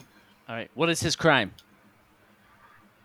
He's, Loving too much. I don't know. He tried to rob a casino or something. Rob a casino. Okay. Yeah, All right. Interesting choice. Do you, do you I think I have to watch this now. yeah, yeah, too and- invested. and yeah, I'm gonna go watch it. You've obviously never heard of this movie, so you have no idea of the cast. No, Okay. Do you want to I- take, a s- do you want to take Yeah. a stab in the dark at who? The I don't. I don't think characters are? Jordan's even heard of this person. Probably Maybe. Uh, She had she has seen a movie with him in it. I don't think I have. Which even if I told you, even if I told you the movie, Jordan, you still wouldn't Yeah. guess. There's like I have like a face in my brain Ooh, okay. Um, but I don't know his name, and I don't know a movie he's been in, but I can see his face. Oh, awesome. That I can't. I'm trying to think of a movie he's been in, Okay. and I genuinely, he looks like, I don't know. He reminds me of maybe like Matt Damon a little bit, Okay. but older. Older. Like he would have been young. Like he would have been youngish now. I think. I'm sorry. Like, I young- like- have. like, yo- like youngish in 1990s. What you're saying? yeah. Okay. I'm sorry. I have no idea what his name is, and I'm. I can just see his face. We need like a police picture- sketch artist. I in know. here. Okay. I feel like he's been in like a sports movie of some sorts, but I genuinely, if I figure out who it is, I'll message you guys later. Okay. Sam, did you want to reveal who the lead, who Ford Fairlane is? uh, sure. I'll, I'll just do this now. Jordan, have you ever heard of Andrew Dice Clay? No. Okay. No? yeah, yeah, I didn't think so. I mean, I've I'm sitting here all cocky and smug like I know who this is, but really I have no experience with Andrew Dice Clay. I just know who he is. Jordan, the It- movie you've seen with Andrew Dice Clay is uh, A Star Is Born. Oh, I wouldn't remember that. I hated that movie. Oh, you just broke my heart. You're fuck. You're done. Yeah, you already knew that. Perfect timing. Thank you, Jordan, for coming on the podcast. Now, fuck off. I also I have seen. I think I, I've seen Pretty in Pink. I also have no idea who he is in that either. Oh, he's it, it's a small role. He's um uh, a bouncer.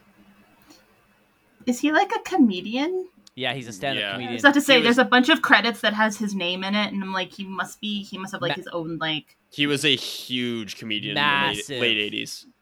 Jordan. Do not watch his comedy. Okay, Do not. noted.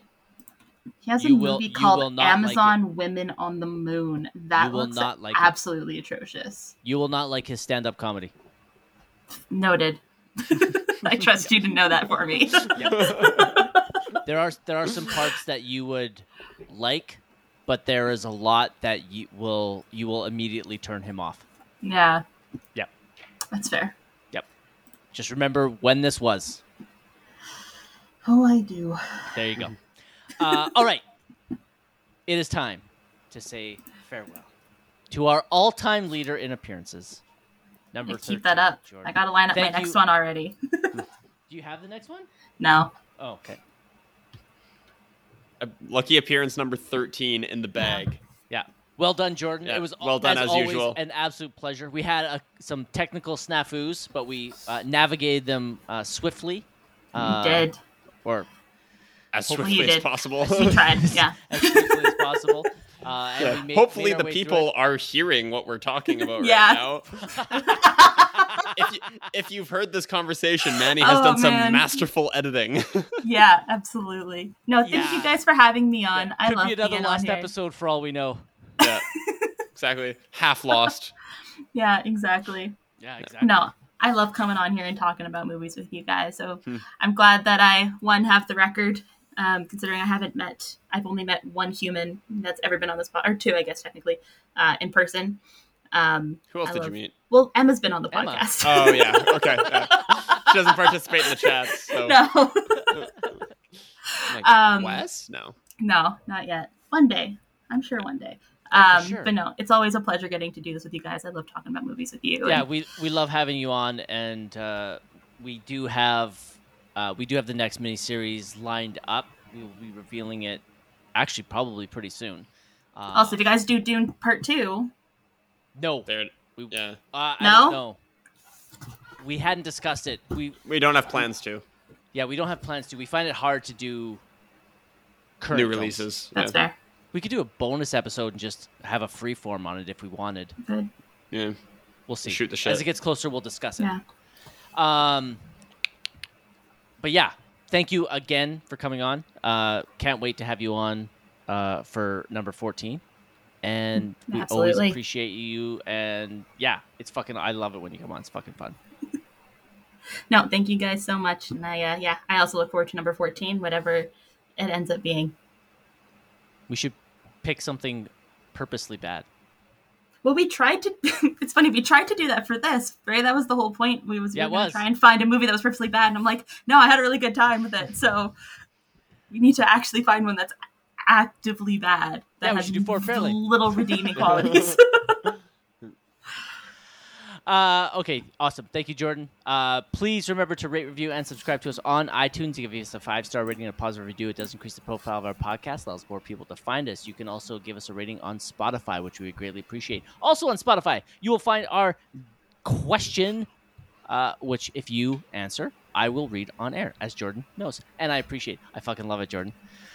What question? I do it for you. one? Thank you. That's adorable. oh, Uh, dude, how weird is this? Uh, Yeah. Sorry, I just got to cut you off. Rachel, during this episode, during the recording of this episode, Rachel posted in the movie chat she's currently watching The Pacifier. unreal. Love that. That's awesome. Unreal. Um, you can also follow us on Instagram at Sam underscore Manny underscore movie. You can email us at Sam Manny Movie Podcast at gmail.com. You can follow us on Letterboxd at Manny42, Sam Reimer, and Jordan, what's yours? J.A. Spiers. J.A. Spiers. Uh, if you're not on Letterboxd and you're someone that likes movies, that is an atrocity that you need to fix. Uh, I was going to make a very bad joke about conspiracy, but I'm going to skip over it. Uh, I'm so happy with myself right now. Look at Yeah. Jordan. Look at Jordan. Did you like the- briefly remember you had a Jew on the podcast? and he's very red right now. Wouldn't, wouldn't have stopped me. I'm like, can you see the sweat? It's Yeah. so hot in you're here. glean. You're, you're glistening. Uh, it's so hot in here. Anyways, all right, that was a great way to end the episode with a very, not quite offside, but everyone knew what I was thinking joke for the Samuel and Manuel movie podcast. I'm Manny Manuel. I really appreciate your honesty. I'm Sam Reimer. Adios.